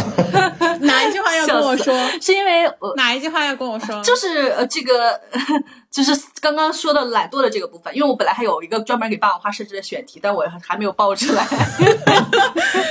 我真是笑死了。就是我觉得霸王花就是一个在日常生活中像一个包八八爪鱼一样极其忙忙碌的人，然后而且像八爪鱼一样极其忙碌的服务他人。哦，就是他有很少有呃很多时刻会是停下来思考怎么样服务和取悦自己。嗯，就是而且我我我还跟爸爸妈妈说来着，我说就是 less is more，就是他经常过于的 considerate，就是过于的为他人着想。然后就会 miss 掉 key point，就是把最关键、最重要的那个东西给 miss 掉了。我觉得就是呃，懒惰就是在战略上懒惰，最重要、最重要的问题是你不能够嗯 prioritize 这些所有的事情了。就你不知道什么事情对你来说才是最优先的，你最应该做的事情，就你人生最宝贵的时间应该给予哪些东西。然后我我我想起来另外一个特别重要的事情，就是我们之前做小册子的时候，霸王花就是。啊，一直不写，一直不写，一直不写，然后一直也写不出来。但是我们的带端也都摆在那里了嘛。然后霸王花就天天去整理几个月之后会需要用到的投稿。我说啊，那几个月之后才用啊，但是这个写小册的 deadline 就在眼前，你应该优先做这个事情啊。然后霸王花给了我一个答案，我当时就觉得哇，原来这个事情是这个样子。他说，因为我写不出来，我今天坐在今天在坐在这里面一天一个字都写不出来。如果我不再去整理投稿的话，我会觉得自己今天一事无成。哦，我但是我其实是觉得，就即使让自己今天一事无成，也不应该拿其他的事情来逃避。就是不应该让拿其他的事情来让自己假装觉得非常非常的忙碌，就是就是应该要对去做对你来说非常重要的事情，重要且紧迫的事情。嗯，我要说也扎扎心了，说说的信息量有点太多，一时都不知道该该如何去说了。而且特别逗的是，你刚刚说完的那些话，我现在脑子又有点过掉了。脑海里边一啥 哦啥都没有是吗？你真的是践行左耳朵进右耳朵出，大脑外置。对对 对，哎，我要说什么来着？对，因为因为我觉得就是他你刚刚说的话有很多是我想要。可能要回应的部分吧。其实刚开始提到懒惰的时候，我是蛮有共鸣的，因为我知道我自己有懒惰的那一面。然后呢，也因为创作，我们三个人更深入的接触了之后呢，就是他们就能够更更深更近的去看到我展现出来的这一面的部分。当我觉得就是说这一面的部分，它有非常多的原因。那我觉得我今年为什么会在这一方面，嗯，就是问题暴露的非常的。突出就是，特别是我们在写小册子方面，首先是因为，就是我们一起去做播客，一起去做创作的一个部分。就是我之前仍然是在面对你擅长的事情和就是擅长的事情，但不具有创造性的事情和有创造性的事情，但是你不擅长的事情上，我是选择了前者。但是在做播客，包括在写小册子的方面的时候呢，我就不得不迎头去做一个。就是有创造性的事情，但是我不擅长的事情。然后这件事情呢，又让我产生了非常深的自我怀疑。也就是我们之前在前几集播客里都有提到，我就觉得我自己泯然众人。就是 泯然众人，对泯然众人的点，当然就是我会觉得说，为什么我不能够创造出什么东西来？我觉得就是可能呃。很多听友也会有同感吧，就是会会觉得说为什么会创作不出来？然后我在创作不，因为我也看过很多呃作家在写东西的时候，他们可能就是写不下来，就会一直坐在那儿，一直等写出来。但是我有可能试过，就是我真的坐在这一天，我可能也还写不出来。当然，我觉得这个问题不在于说，就是我是不是没有坚持那接下来持续持续写持续写的问题，而问题的点是在于为什么我写不出来，就是。我我最近在跟莫布谷聊天的时候，我也有发现，他有时候在问我的问题，我可能没太去思考过，或者就是思考，就是就到一个节点，好像那个你再去敲它，全部都是冰，就是是冰块儿，或者是是墙，就它不是那种巴拉巴拉巴拉你就能找出答案的那种东西。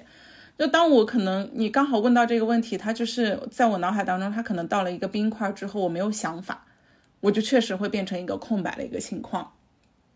就想不出来，嗯，这个问题有没有更好的解决方法呢？我觉得可能就我我自己在探索了，我在探索。就是虽然说我日常也会做很多的事情，让自己感受稍微好一点，就是你要去做点什么出来，但同时我也会不停的再去思考，就是我到底我要的是什么，我想做什么事情，就是有什么是我自我驱动，然后我还能做得好，然后做完之后我还能满意的。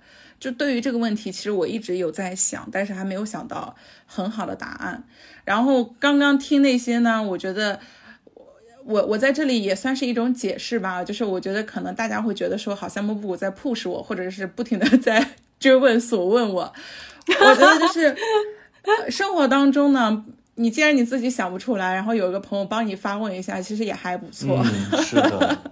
对我是有这样的一个感受，然后包括昨今天嘛，今天前彩的时候，莫布谷也还有在问我说，那你你接下来你是想要选择你做起来擅长，但是没那么痛苦的事情，还是说有痛苦但是没那么擅长，是这么说吗？这个问题？呃，不是，我是我我是说，我说你我说你接下来就是要做出人生的选择，是做你特别擅长，但是主要是重复性且服务他人的事情，还是要去做。痛苦，但是具有革命性和创造性的事情。嗯，我我觉得这是一个特别 harsh 的问题，就是天哪，金钟罩被问住了吗？金钟罩没事，你不怕，你有硬技能。没有，我我想的是，感觉我这两个事情都在做。哦，那你很好啊，那你你在这方面没有困扰，不像我有困扰。没有，我觉得就是以前我主要的工作拖住了我太多的精力和时间，然后就导致我觉得我在阅读、写作和做播客的时间好像很少。那现在我感觉我也不太想去追求那种工作了，就不太，就如果现在有两份工作摆在那儿，我觉得清闲的这个真的挺好的。因为我们最近大裁员，其实有一些可以回到主端的机会。我像在某一期也说了，就最近我的因为大裁员，觉得就是自己现在的工作不好，项目不好，我的领导和我领导的领导都疯疯狂的替我考虑，各种在外面帮我找工作，你知道吗？但我自己在家在这做的稳如老狗，他们在外面疯狂的帮我找工作，说啊这里好那里好，这里好那里好。然后问了一圈，说你想去吗？我说我觉得我在这里也挺好的啊。那我就感觉我我我 我就把工作当成那个重复的服务于他人的的一个东西。然后他给了我工资，然后呢，我再少花在这上面少花时间，我多花点时间在呃创作上。那我就感觉这可能是我现阶段的一个方案。当然，我也不知道这个方案能持续多久。呃，对我觉得你这个其实取得的一个 balance 还挺好的，因为我为什么会对霸王花这么这么的着急，是因为我觉得我天呐，他每天都在服务他人，他把自己人生最宝贵的时间，天天用于做各种各样的琐事来服务他人，他天天帮我跟金钟罩，就是那个把什么一些视频的音频再转成文字稿来方便我们看，我就想说，我的天呐，我们俩不需要被这样服务，就是你的人生的时间这么的宝贵，你应该把它。就是用它用这些时间去思考自己的人生，去探索自己的 passion 和 mission。你不能老拿时间去用于照顾和服务他人。我觉得我有一个特别大的，就我今年意识到的，我有一个很大的短板，或者说是特点，都不一定是我都不不知道如何评价它。就是我对他人的命运过度的共情和担忧。从分析我到开始剖析自己，笑死了。呃，对，就是我看到一个溺水的人，我就。我我就觉得特别特别的着急，就是我我我我没有办法呃忍忍耐住自己的这个欲望和冲动，然后想把他从那个水里面拽出来的冲动。但是我这个呢，我前段时间也写了一篇 newsletter，我深刻的剖析了一下自己，就我自己的确存在这个问题，就是我老拿别人的事情来内耗自己，就是我每次看到别人处在痛苦当中，我都特别特别的过度共情且着急，就是。嗯，我我之前写了一篇 newsletter，我觉得我可以在这个地方读一下。这篇 newsletter 的标题叫做“我是自己的恶鬼，也是自己的神灵”。我觉得我我回头会把这篇 newsletter 链接放在这里面，然后大家其实可以可以去去去去读一读，指它原文所有的部分。我但是我我会在这个地方读一下后半部分，这个后半部分也呈现了我们写 newsletter 的时候遇到的一些状态和和问题。嗯，就是我我之前呃。就尤其在国内那几年，我会特别特别的痛苦，我就老觉得哇天呐，这个系统在压迫我，在迫害我，工作在压迫我，在迫害我。然后我今年，呃，特别特别一个重大的一个 aha moment，或者是一个重要的发现是，我突然间发现是，是我允许他把我变成受害者，就是我绝望焦灼，彻夜难眠。但我没有付诸行动，我待在原地，我依然还让自己处身于置身于这样的绞肉机，是我没有拯救我自己，是我让自己一步步走到了悬崖边。为什么残这么残忍的对待自己？我觉得这个问题每个人都要深夜问一问自己：那个对自己作恶多端的恶鬼是否就是自己？恶鬼是我们三个都共同看了一部呃看了的一部韩剧，我觉得他现在被低这个剧其实，在普遍意义上被低估了。我觉得大每个人都可以去看一下这部剧，嗯，然后。我是后来发发现自己就是下定决心行动并逃逃离时，我就把自己从悬崖边拉了回来，我拯救了我自己。那一刻，我又成为了自己的神灵，是我自己把自己掐着自己的脖子的自己的手推开的。然后这个下面这段话，我觉得非常非常的重要。这个段话呢，还稍微有点危险，但我还是决定读一下，就是关于是否要 run，是否要爱一个政府，是否要回到无限对你控制和打压的原生家庭，是否要辞职离开一个福利待遇无比好，但是让你精神痛苦的公司。你可以就此和别人争论几千条，但是你是否残忍的对待了自己？你是否拯救了你自己？这个答案你最清楚。你无法骗自己，只有你自己可以杀死你自己，只有你自己可以拯救你自己。这是我今年非常非常重要的顿悟。然后后来我更重要的顿悟就是我刚刚提到了跟霸王花还有金钟罩这个事情，就是我发现我只可以拯救，我自己。嗯，因为我之前是我老是对别人的命运特别特别的过度共情，我总想着，我天呐，我除了拯救我自己，我还要帮助很多很多的人，我要 不仅救自己于水火，我还要把我的朋友们全从这个溺水中拉出来。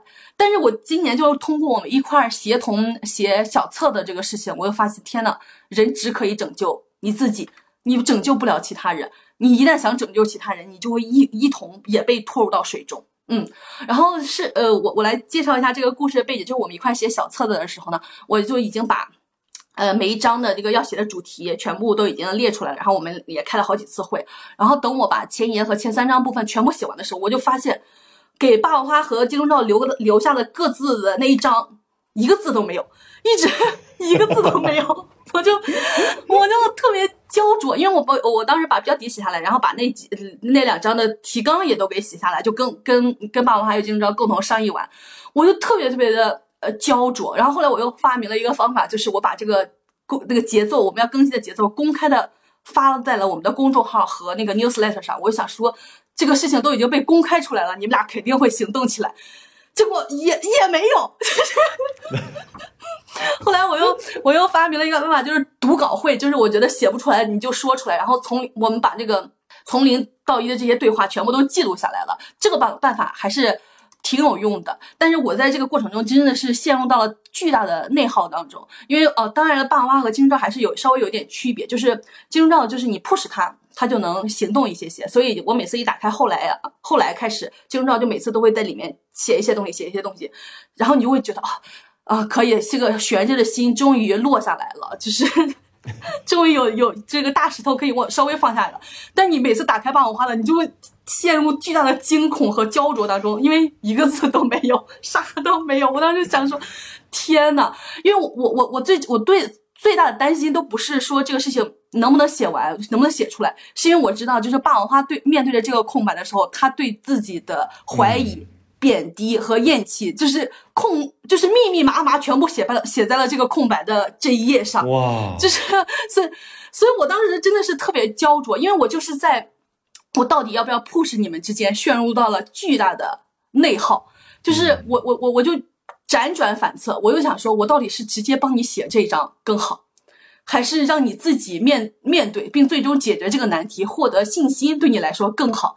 究竟是鼓励你做擅自己擅长且不痛苦的事情更好，还是说你要做一些对自己来说有革命性但是也痛苦的事情来说更好？结果我后来辗转反侧中，我就发现，我天呐，我变成了一个妈妈，就是我担心孩子深陷痛苦，但又怕帮他完成任务，从此他对自我失去了抵御痛苦和解决问题的信心。就我当时在想，天呐，我一个选择不婚不育的女性，就因为一块写作这个事情，变成了一个挣扎的妈妈，变成了一个我一生中绝无可能涉足的角色。我当时上大学的时候就看到一个英文听力的内容，他说成为妈妈就是选择把自己的心放在烤架上烤。我当时都觉得，我的天呐，我深刻的 get 了这个比喻的含义，因为我当时觉得考的都不是心，而是胃。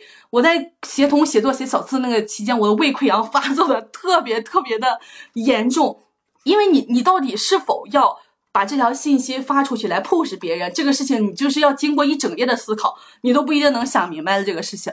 你想完之后，你又又会对自己的角色产生特别大的怀，就是怀疑。因为我人生，我最不想的就是我不想被别人管，我更不想去管人。我就觉得天呐，我为什么又陷入到了一个我人生？最不喜欢的角色当中，后来我就我就心态 就开始崩了，然后我后来我就想说，不行，我必须要拯救一下我自己，我不能让自己身处在这样的漩涡当中。我当时就给霸王花和金钟罩发了一段很长的话，然后来拯救我自己。我觉得 大家可以从这个里面获得一些参考啊，就是我当时写写了一段很长的话，我说。我列了好几条，我说就是首先我不想被人管，也不想管人，但这个战线很长的创作让我陷入我特别不喜欢的角色管人。然后第二个就是我说我是一个靠动力还有热情启动的人，启动了就想赶紧做好，催促和等待就会耗尽我的热情。这些天我就觉得自己像是一朵被要求在天空中等待的烟花，就必须在那儿悬浮着。嗯，然后第三个是我说我是我又是一个很敏感的人，我怕催促让你们压力大，但是又不催促的话，deadline 又在眼前，我觉得我每次催你们，我的胃都在灼烧。然后后面就是说，我说到底是逼你们一把，还是帮你们直接写了对你们更好，我也不知道。而且这个事情在你们身上催促效果差异又很大。金钟罩被逼一把就能写出好的东西，但是霸王花逼一把可能更往反方向走。我觉得我 我当时还写了，我说这里需要霸王花可能要思考的是，是之后想做自己擅长且不痛苦的事情，还是要做一些对自己来说有革命性但是很痛苦的事情。我觉得今天早上我跟霸王花前彩的时候，我觉得霸王花非常坚定的跟我说，他就要做后者。我觉得这个事情非常非常的勇敢，因为我会觉得我会以为他心里面其实是想选择前者的，但他今天。凌晨的时候跟我说，他非常坚定的想选择后者，我觉得 很勇敢，就是真的是，我觉得这个就选择后者是一个坚定的选择后者这个事情不是那么容易要你说出来的。然后最后一个就是我说的是，我说写作是一件孤独且独立的事情，我说我把它搞成了协同的模式，就会因为步调的不一致产生种种的问题，所以这个模式最近两年都不要再继续。播客和 newsletter 就是我们目前探索出来最适合我们的。模式。当我把这个消息发出去的那一刻，我就觉得哇，我掐在自己脖子上的双手终于消失了。我深刻的解放了我自己。我说我之前那个啥，我人生之前百分之九十以上的痛苦都源于共情他人的痛苦，剩下百百分之十源于上班和通勤。我觉得这个共情能力使我。选择成为了一个创作者，但是我也常常残忍的对待自己。我自己的福祉和健康才应当是我最关心的事情，也唯有我关心自己，活好自己，我才能为我的朋友们带来更多的自由的活力和生活的热望，也让他们看到解放自己，成为自己是一件让人觉得生活活着真的值得的事情。嗯嗯，然后我就经常跟霸王花说嘛，我说要解放自己，但是我觉得我自己首先就得做到，不然我这句话就是一个完全的。空话，然后我当时还写来着，我说我决定接下来好好收一收自己的注意力，让自己充分的专注于自己。结果后来没发现，后来发现霸王的情绪状态又陷入到了一个低谷，我又开始非常非常不自觉的又开始想啊，其实当当时这篇文章发出来，我到现在也没有完全的做到，但是我当时在底下写了，我说我这次公开写出来是给自己一个公开的诺言，让我每次忍不住又想过度共情和参与他的人生因果时。提醒自己，我只能成为自己的神灵。我应该率先成为自己的神灵，解放我自己，并允许别人成为别人自己的神灵。人活着就是交替做自己的恶鬼与神灵的旅程。只要是人只做自己的，就不会奴役他人，也不会陷入他人命运的漩涡。我我觉得我就是真的，我经常会容易陷入他人命运的漩涡，而且尤其是群体性命运的漩涡漩涡。就即使我已经逃离了那个特别特别。痛苦的环境，但我因为别人在受苦，我还特别容易陷入到那种情感的漩涡当中。然后后面啊，我又我我当时后还看了一个特别古早的贺岁档电影，叫《The Holiday》，是美丽又真诚的凯特温斯莱特主演的。然后剧中有一个在好莱坞从业六十多年的老人对他说：“说你看着就是那种 leading lady，就是女主角，但是你为什么现在把自己活成了电影中的 best friend，就是女主角身边的那个好朋友？”然后我就把这个电影推荐给了霸王花，因为我就发现，就霸王花。经常常在发疯幻想的事情是，等我成名以后，他作为我的好朋友 接受采访，他应该如何讲述我的故事？我之前就觉得，天呐，你这个想法很疯，因为我怎我怎么就会成为一个成名的人？但是，呃，以及是因为他对我寄予厚望嘛。但是我最近才突然间意识到，这又是一个 aha moment，就是在他所幻想的故事中，他是那个 best friend，而不是那个 leading lady。哦，就是嗯，然后我就说，就是但是。他应该在他人生幻想的所有故事里成为唯一的 leading lady，因为我已经在做我自己人生故事的 leading lady 了。任何人都不应该腾出自己人生故事的空间让我成为 leading lady。我希望并应该只成为你人生故事的 best friend，我不能做你人生故事的 leading lady。嗯，所以我后来最后的说的呢，就是希望并祝福每一个在看这篇文章的女性朋友，做你自己的神灵，且只做你自己的神灵，做你人生故事的 leading lady，不要让任何人 lead 你的人生。然后爸的话就。看这篇文章嘛，他看完之后他就说，他就说他看哭了，然后看哭了之后就开始思考自己的人生，思考没几分钟发现哇，思考不出来结果，然后就睡着了。他说，他说从此以后思考人生成为他一个特别助眠的方式，每思考几分钟思考不出来结果就能睡着。我说你也太厉害了，我因为我是那种。你只要一旦思考人生，大脑就会过度活跃，你可能一整晚都失眠的一个状态。嗯，因为你不觉得思考非常消耗脑子的精力吗？它就会让你觉得疲惫，然后你就干脆睡觉好了。然后我觉得大家如果在听这期节目，在听这一段的时候，我觉得就是，呃，我所面临的问题和我当下的一些艰难，其实这里面有一个我主动选择的部分，就是我选择从主流路径里探出来，然后往另外一个小径的方向走一走，但是发现这条路并不好走，所以在走的过程当中就会有呃。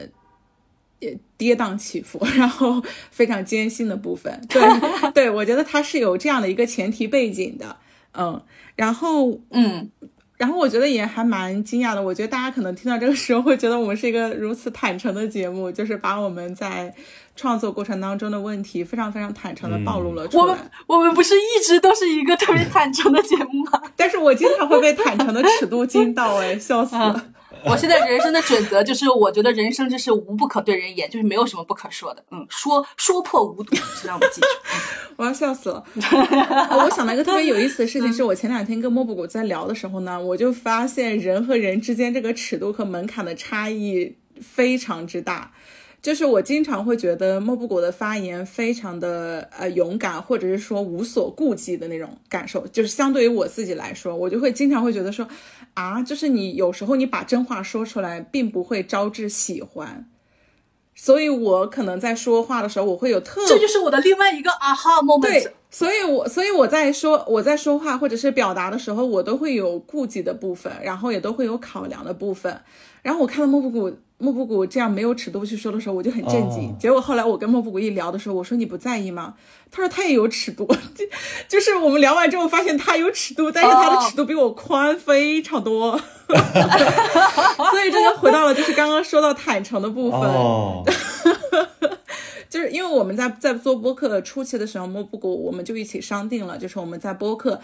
你可以不说，但是你说一定要说真的。但 是这个播客越往后越做，就发现我们的这个 这个说的这个尺度越来越宽。嗯，当然我觉得很有好处了，就是坦诚我会有害怕的部分，可是我觉得真实的东西你就不要害怕它。刚刚经由霸王花这个表述，我又想起来我的另外一个 aha moment，就是关于被喜欢和被尊被尊重的选择以及权衡。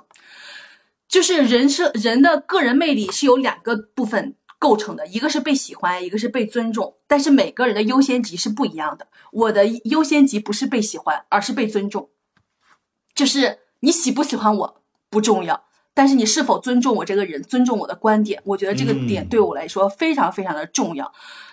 尤其我觉得在东亚生活里面，尤其是女性，绝大部分女性，她们都会把被喜欢排在优先级极高、极高、极高的地方，这就会陷入一个漩涡和困境当中，就是。你因为你只要是想说，我希望自己被喜欢，你就会常常牺牲自我，给予对方太多，来让对方感到舒服、温暖和爱，来让自己被喜欢。就是你想要被尊重的时候呢，你就会特别坦诚的、直接的说出自己的观点，是因为你希望别人尊重你，特别真实的你自己。就是我觉得我有时候说很多观点，因为他刚刚说，就是我也是有尺度的嘛。我说的尺度是，我的尺度是这个样子，就是。我的很多观点其实不适合在播客这种媒介或者是在简中互联网说的，就是我可能很多人会觉得我们的呃播客的很多观点特特别的激进，我觉得这些所有人都要。那个呃，反思一下自己，是因为我觉得我我是把我人生中最保守、最可接纳的观点在这个播客里面说了。我真正激进的观点，我都压根没在这里面说。如果你尚且觉得这些保守的观点激进，那就说明你是太保守、太封建了。嗯，我还开始 diss 别人。对，然后我我觉得就是所有人笑死，我觉得所有人都要思考一下这个问题：你是想要被喜欢，还是你想要被尊重？我觉得这个是以以后大家做出不同选择的一个分野了。就是你你你，但凡特别坦诚且直接，你这个被喜欢的这个点就会大大被削弱，但是你被呃你你被尊重的这个这个维度就会特别特别的提升。我就是一个特别希望自己被尊重的人，因为我有时候老觉得就是喜欢就需要让渡自我，喜欢就要我妥协，我只要想获得喜欢，我就要做出各种各样的阉割和对自我的捆绑，嗯。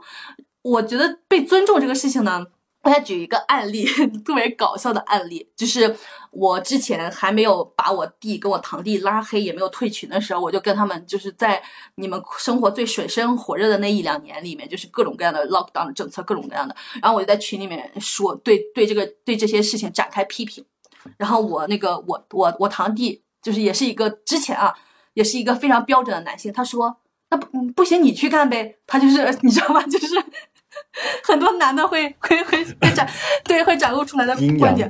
然后我弟也特别不同意的我的观点，就他俩是在一起的。然后我弟突然间过一会儿说：“哎，你还别说，如果他真去干，那是是会比这些人干得好。”就是，然后我堂弟也表示同意，就是因为你知道他俩特别不喜欢我的观点，但他必须尊重我的观点。尊重我的能力，我觉得这一点是非常非常重要的。你想要被喜欢，你就要顺着他俩说；你想要被尊重，你就要特别诚实的表达出来你自己的观点。嗯，当然，我我我堂弟现在已经觉醒了，前些天还跟我说来着，说我觉得你当时说的很对，对，就是我觉得这个这个是一个每个人都要权衡的一个点。你到底是希望自己被喜欢更多，还是希望自己被尊重？东亚生生生活是个社会，所有人都是。把被喜欢这个东西放在了无与伦比特别高的位置上，但是被尊重，我觉得才是一个非常非常重要的事情。嗯嗯，我们习往期习惯的尊重，一般都是自下而上的尊重，但是我觉得那种尊重也不是真正的尊重，是服从。嗯嗯，对，是服从。我哎，我觉得就是你，比如说我大脑外外置的比较多，所以经常做播客是要内置的一个 集中展现。而且我我听完之后呢，我就会觉得哇，我这一年过得真的是跌宕起伏，相当之深刻。然后今天凌晨那个莫布谷，因为我的答案觉得很惊讶，就是我的那个选择觉得很勇敢，我觉得倒还蛮蛮让我讶异的部分。因为就是关于你是做痛苦还是擅长，就这两者之间的一个选择的时候，我的价值序列当中，我会更认可有创造性的事情。所以我会想要往这个方向去做，就是虽然说我我在做的，就是我不一定能做到，但是我认可这件事情，所以我会觉得那它是值得去做的。然后如果说它是一个，比如说我非常擅长去做的事情，或者是一些重复性的事情，嗯，虽然我很擅长，但是我对它的认同度没那么高。所以我在做的时候，我的那个自我满足、自我接纳的部分就没有那么的多。那如果我一直持续是这样的话，我会觉得我对于我的生活不够满意的。这也是为什么我就是在回答当中选择了这一点。但我觉得莫布我接下来的一个回答更好，就是更给我一些启发吧。他那个启发是这样的：就是如果你坚定了你的选择，那你就知道你的选择，你接下来要走，或者是说你接下来就会持续的面临。你会痛苦，就是，但是你已经知道你会面临这样的，那你你就肉眼可见的，就是你在每一次创作过程当中，你都可能会面临一些痛苦，但是你已经做出选择了，那你就去接受它，然后你就去，哎，我觉得叫什么，就是你知悉你做的选择会是什么样的，那你就去接受它。我觉得哇，那这样的话就是，嗯，就你不可能做一个。你既想要的一个选择，然后你又不承受任何的风险和痛苦，我觉得把这个东西击碎了之后呢，就更能够接受现实，然后再去面对这个部分是让我蛮有启发的。然后还有就是关于人生主角的部分，哎，我我之前我一直我作为莫布谷的朋友。我是一直觉得我很有发现人才的眼光的，我是以这种感受来去看待我自己的哦。你是你是以自以伯以伯乐自居是吗？不是不是，就是我在我我是觉得说，那我是有鉴赏力的呀，就是对文字嘛。啊，对对对对是。对对文字和对思想有对文字思想表达有鉴赏力。嗯，我是在这一方面，我会觉得哇很好，我也相信我的这种判断能够得到更广泛的认可。我是基于这样的一个角度的。当然了，就是我觉得莫布谷他在写那个 newsletter 的时候，让我意识到了，我之前觉得是莫布谷这样生猛。粗猛才可以去过这样的一种生活方式，我从来没有想过。我也想说这是个什么词？回应，回应，回应他物质生活懒惰的部分吧，就不管了啊。就先这么说一下。粗糙啊，对。但是我是从来没有想，我之前一直是以一种围观者的视角去的，就是我在看别人的故事的一个视角。嗯。但是他的那个问题呢，又开始让我发问，就是我我我要开始你要自己去思考，就是你怎么样做自己人生的主角，嗯，然后这个也跟莫布谷在二零二四年，也就是明年的征稿主题是息息相关的，比如说拍电影、换人生各方面的，就我们不能够把视视角都关注在别人上，而是你自己要怎样。对。他的这个，就反正也是对我的一个灵魂拷问吧。就虽然我也没想出来个啥，但是不影响我继续继续想。对我，因为我我就老发现我自己有这个过度共情他人命运的这个部分嘛，所以我就现在想到一个办法，我就不通过日常生活拷问你了，我就通过选题的方式。来让你进行思考，我要笑死！这是这是我解救我自己也帮助你的方法之一。然后我我想起来，就是另另另外一个事情，就是。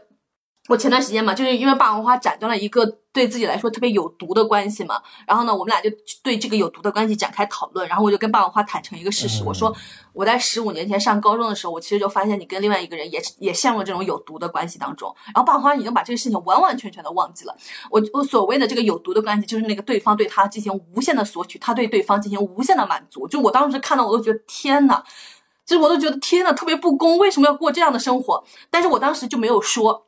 我真的是憋了十五年才说，我觉得我天呐，我突然间那天我那一刻，我突然间觉得我自己真的是一个很能憋的人。然后爸爸还问我来着，为什么当时不说？我说我当时分析了一下，我说我当时的时候，一方面是因为其实直觉上感受到了，但是认知上没有达到，我不知道如何表达这个事情，我不知道如何描述这个事情，就当时根本也没有有毒的关系，什么索取、所所求、奉献这种东西来给我来进行表表述这个事情。另外一个事情是我特别。呃，担心我我变成一个说别人坏话的人，变成一个就是坏心眼的人，我又不想就是让自己跟这些词有对有任何形就是沾染。然后呢，我就选择十五年都没有说。但是我发现后来这个关系就是一直在霸王花在不停的复制这种关系，不停的在复制这种关系。霸王花之前还说来着，他说如果他还好他没有谈恋爱，他一旦谈恋爱，他一定是跟。那个叫什么渣男，一定会陷入到跟渣男的关系当中，是因为他是一个 始终在奉献的人，始终在无就是无所不用其极的满足他人需求的一个人。然后后来我就跟霸王花在聊聊聊天聊这个事情嘛，然后霸王花就问了我一件事情，他说：“那你这么早就觉醒，这么清醒的就认识到这些问题，你不会感受到痛苦吗？”然后我说。天呐，我觉得不觉醒、不感受到这些问题、麻木的活着才是痛苦。就是我们对痛痛苦的这种定义和感知也是不一样的。因为我是觉得，就是你一旦觉知到这个问题，接下来你的行动就会发生改变，你就有机会。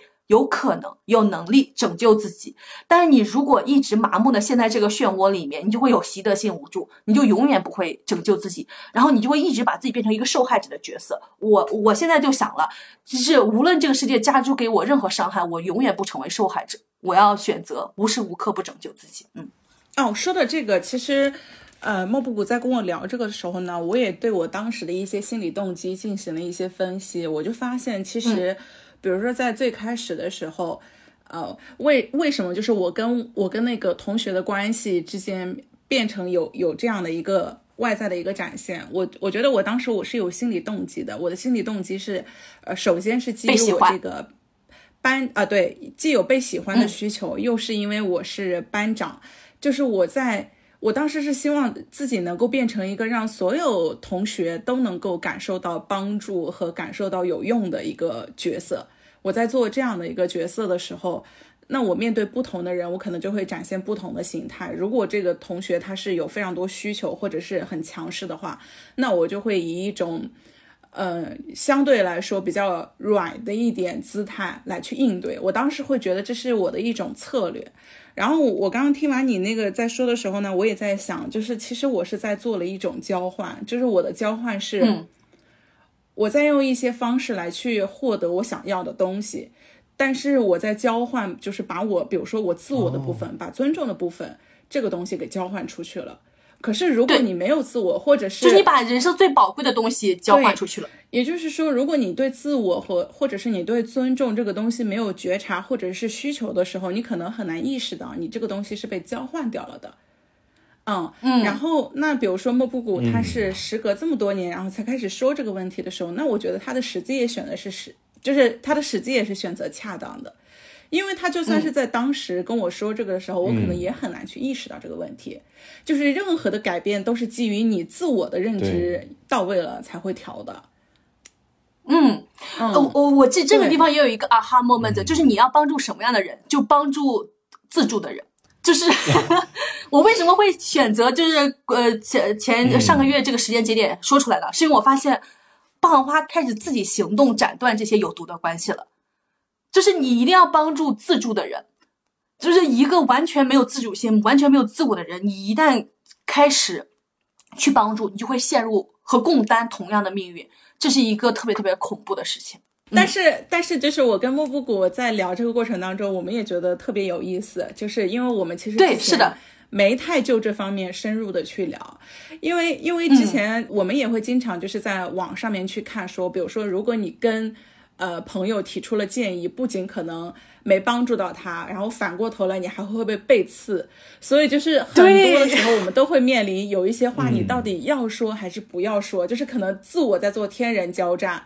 对，后来就选择不说。我有很多的时刻会选择不说，然后 我以为莫，我以为莫布谷没有这个时刻，结果就是因为跟他聊这个事情的时候，发现他也有这个时刻。呃，当然我后来我也有在跟他说，我觉得就是比起帮助你的朋友或者是提出一些建议，我觉得就是首先感受你你自我的感受和你自我的保护其实是第一位的。对，是的，因为我经常会在就是社交媒体平台上看到一些事情是这个样子的，就是。呃，就有一些女生陷入到和男性特别有毒的关系中，那个男性呃出轨、家暴，就无所不用其极的伤害她。然后有一个女性朋友就跟这个深陷这个沼泽的女主角说：“你要离开这个男的，你要离开这个男的，你要离开这个男的。”然后这个这个女这个这个女主角呢，就有时候会说：“哇，那我就一定要离开他。”但是后来关系又修复，然后还把这些聊天记录给那个男的看，然后这个男的又来骂这个女性，然后就这这种帖子屡见不鲜。后来，这个这个女性就会跟这个女主角的关系也濒临破碎的边缘。然后我有一天，我突然间意识到，我说这个女主角在陷入到有毒的关系，那这个一直想要帮助自己朋友的女性，是不是也同样在陷入到有毒的关系中吗？那个女性不拯救自己，你你跟这个一直不愿意自我拯救的女性做朋友，你一直做这样的事情，你不是也陷入到同样的关系当中吗？你跟这个女主角做的事情。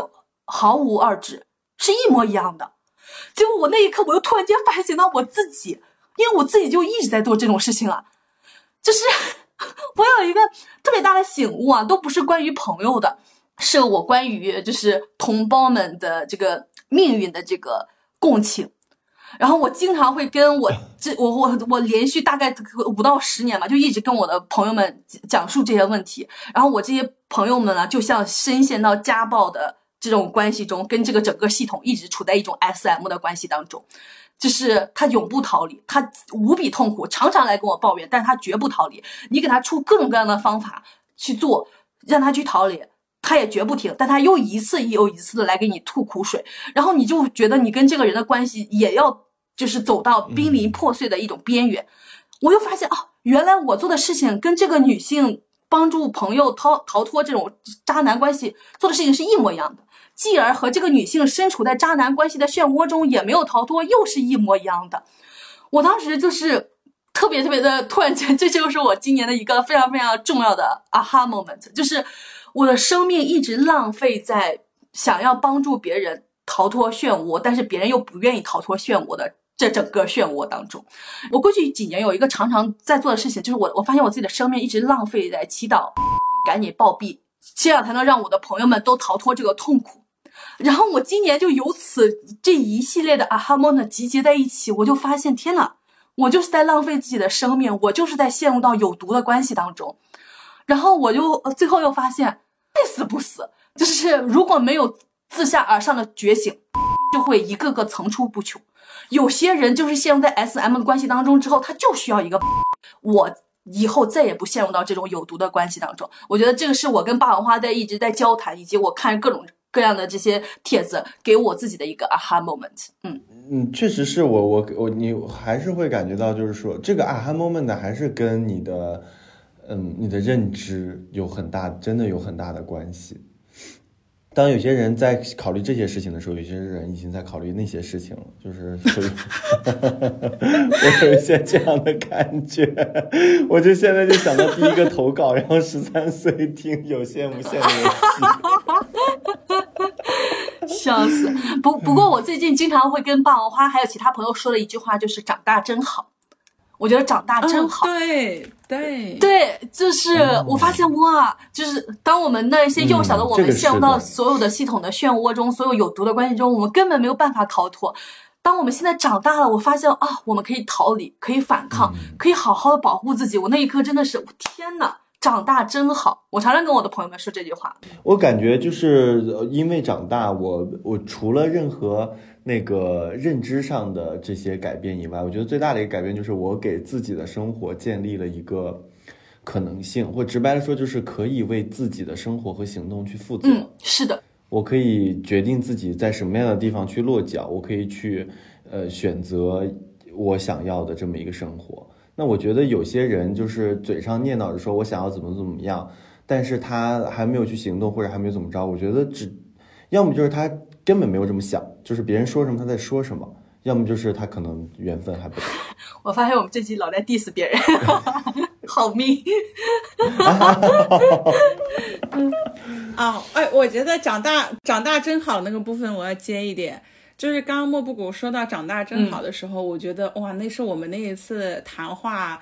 我就觉得完全可以用在那个综艺节目最后的那个点题和那个结尾升华的部分，因为当时我好像也在跟他聊，然后我我一句感慨是我说我的童年真，我说我的童年有点心酸，然后我当时的一个情绪呢就会觉得，嗯，哎呀怎么会这样呢？就是会有一些悲伤，然后也有点陷入到这个叫做什么，呃打双引号的顾影自怜的一种情绪当中，对，然后莫布谷当时的一个回。回复就是立刻把这个东西转变了一个情绪，然后变得更加的有可能性和更有力量。他是说，哈哈，我们各有各自的心酸，现在长大了真好，自己决定人生。我顿时就觉得，哇，自己又有一种情绪上被救出来的一种感受。我说，哇，那我们这个结尾很浪漫。对，就是我们现在可以决定自己的人生，我们可以做自己的神灵。我希望所有的女性朋友们都相信这句话。嗯，对的。那我们上期就结束在这里。每一年年终播客，我们都不可抑制的录了两期。这一期我们就结束在长大真好，下一期我们就进入长大之后的世界，我们对世界的发现和对自己的看见。下期的节目应该会在元旦前后上线，大家敬请期待。是的，下期见。下期。咋了？你咋了？不要笑了，你真是。下期见，下期见，拜拜，拜拜。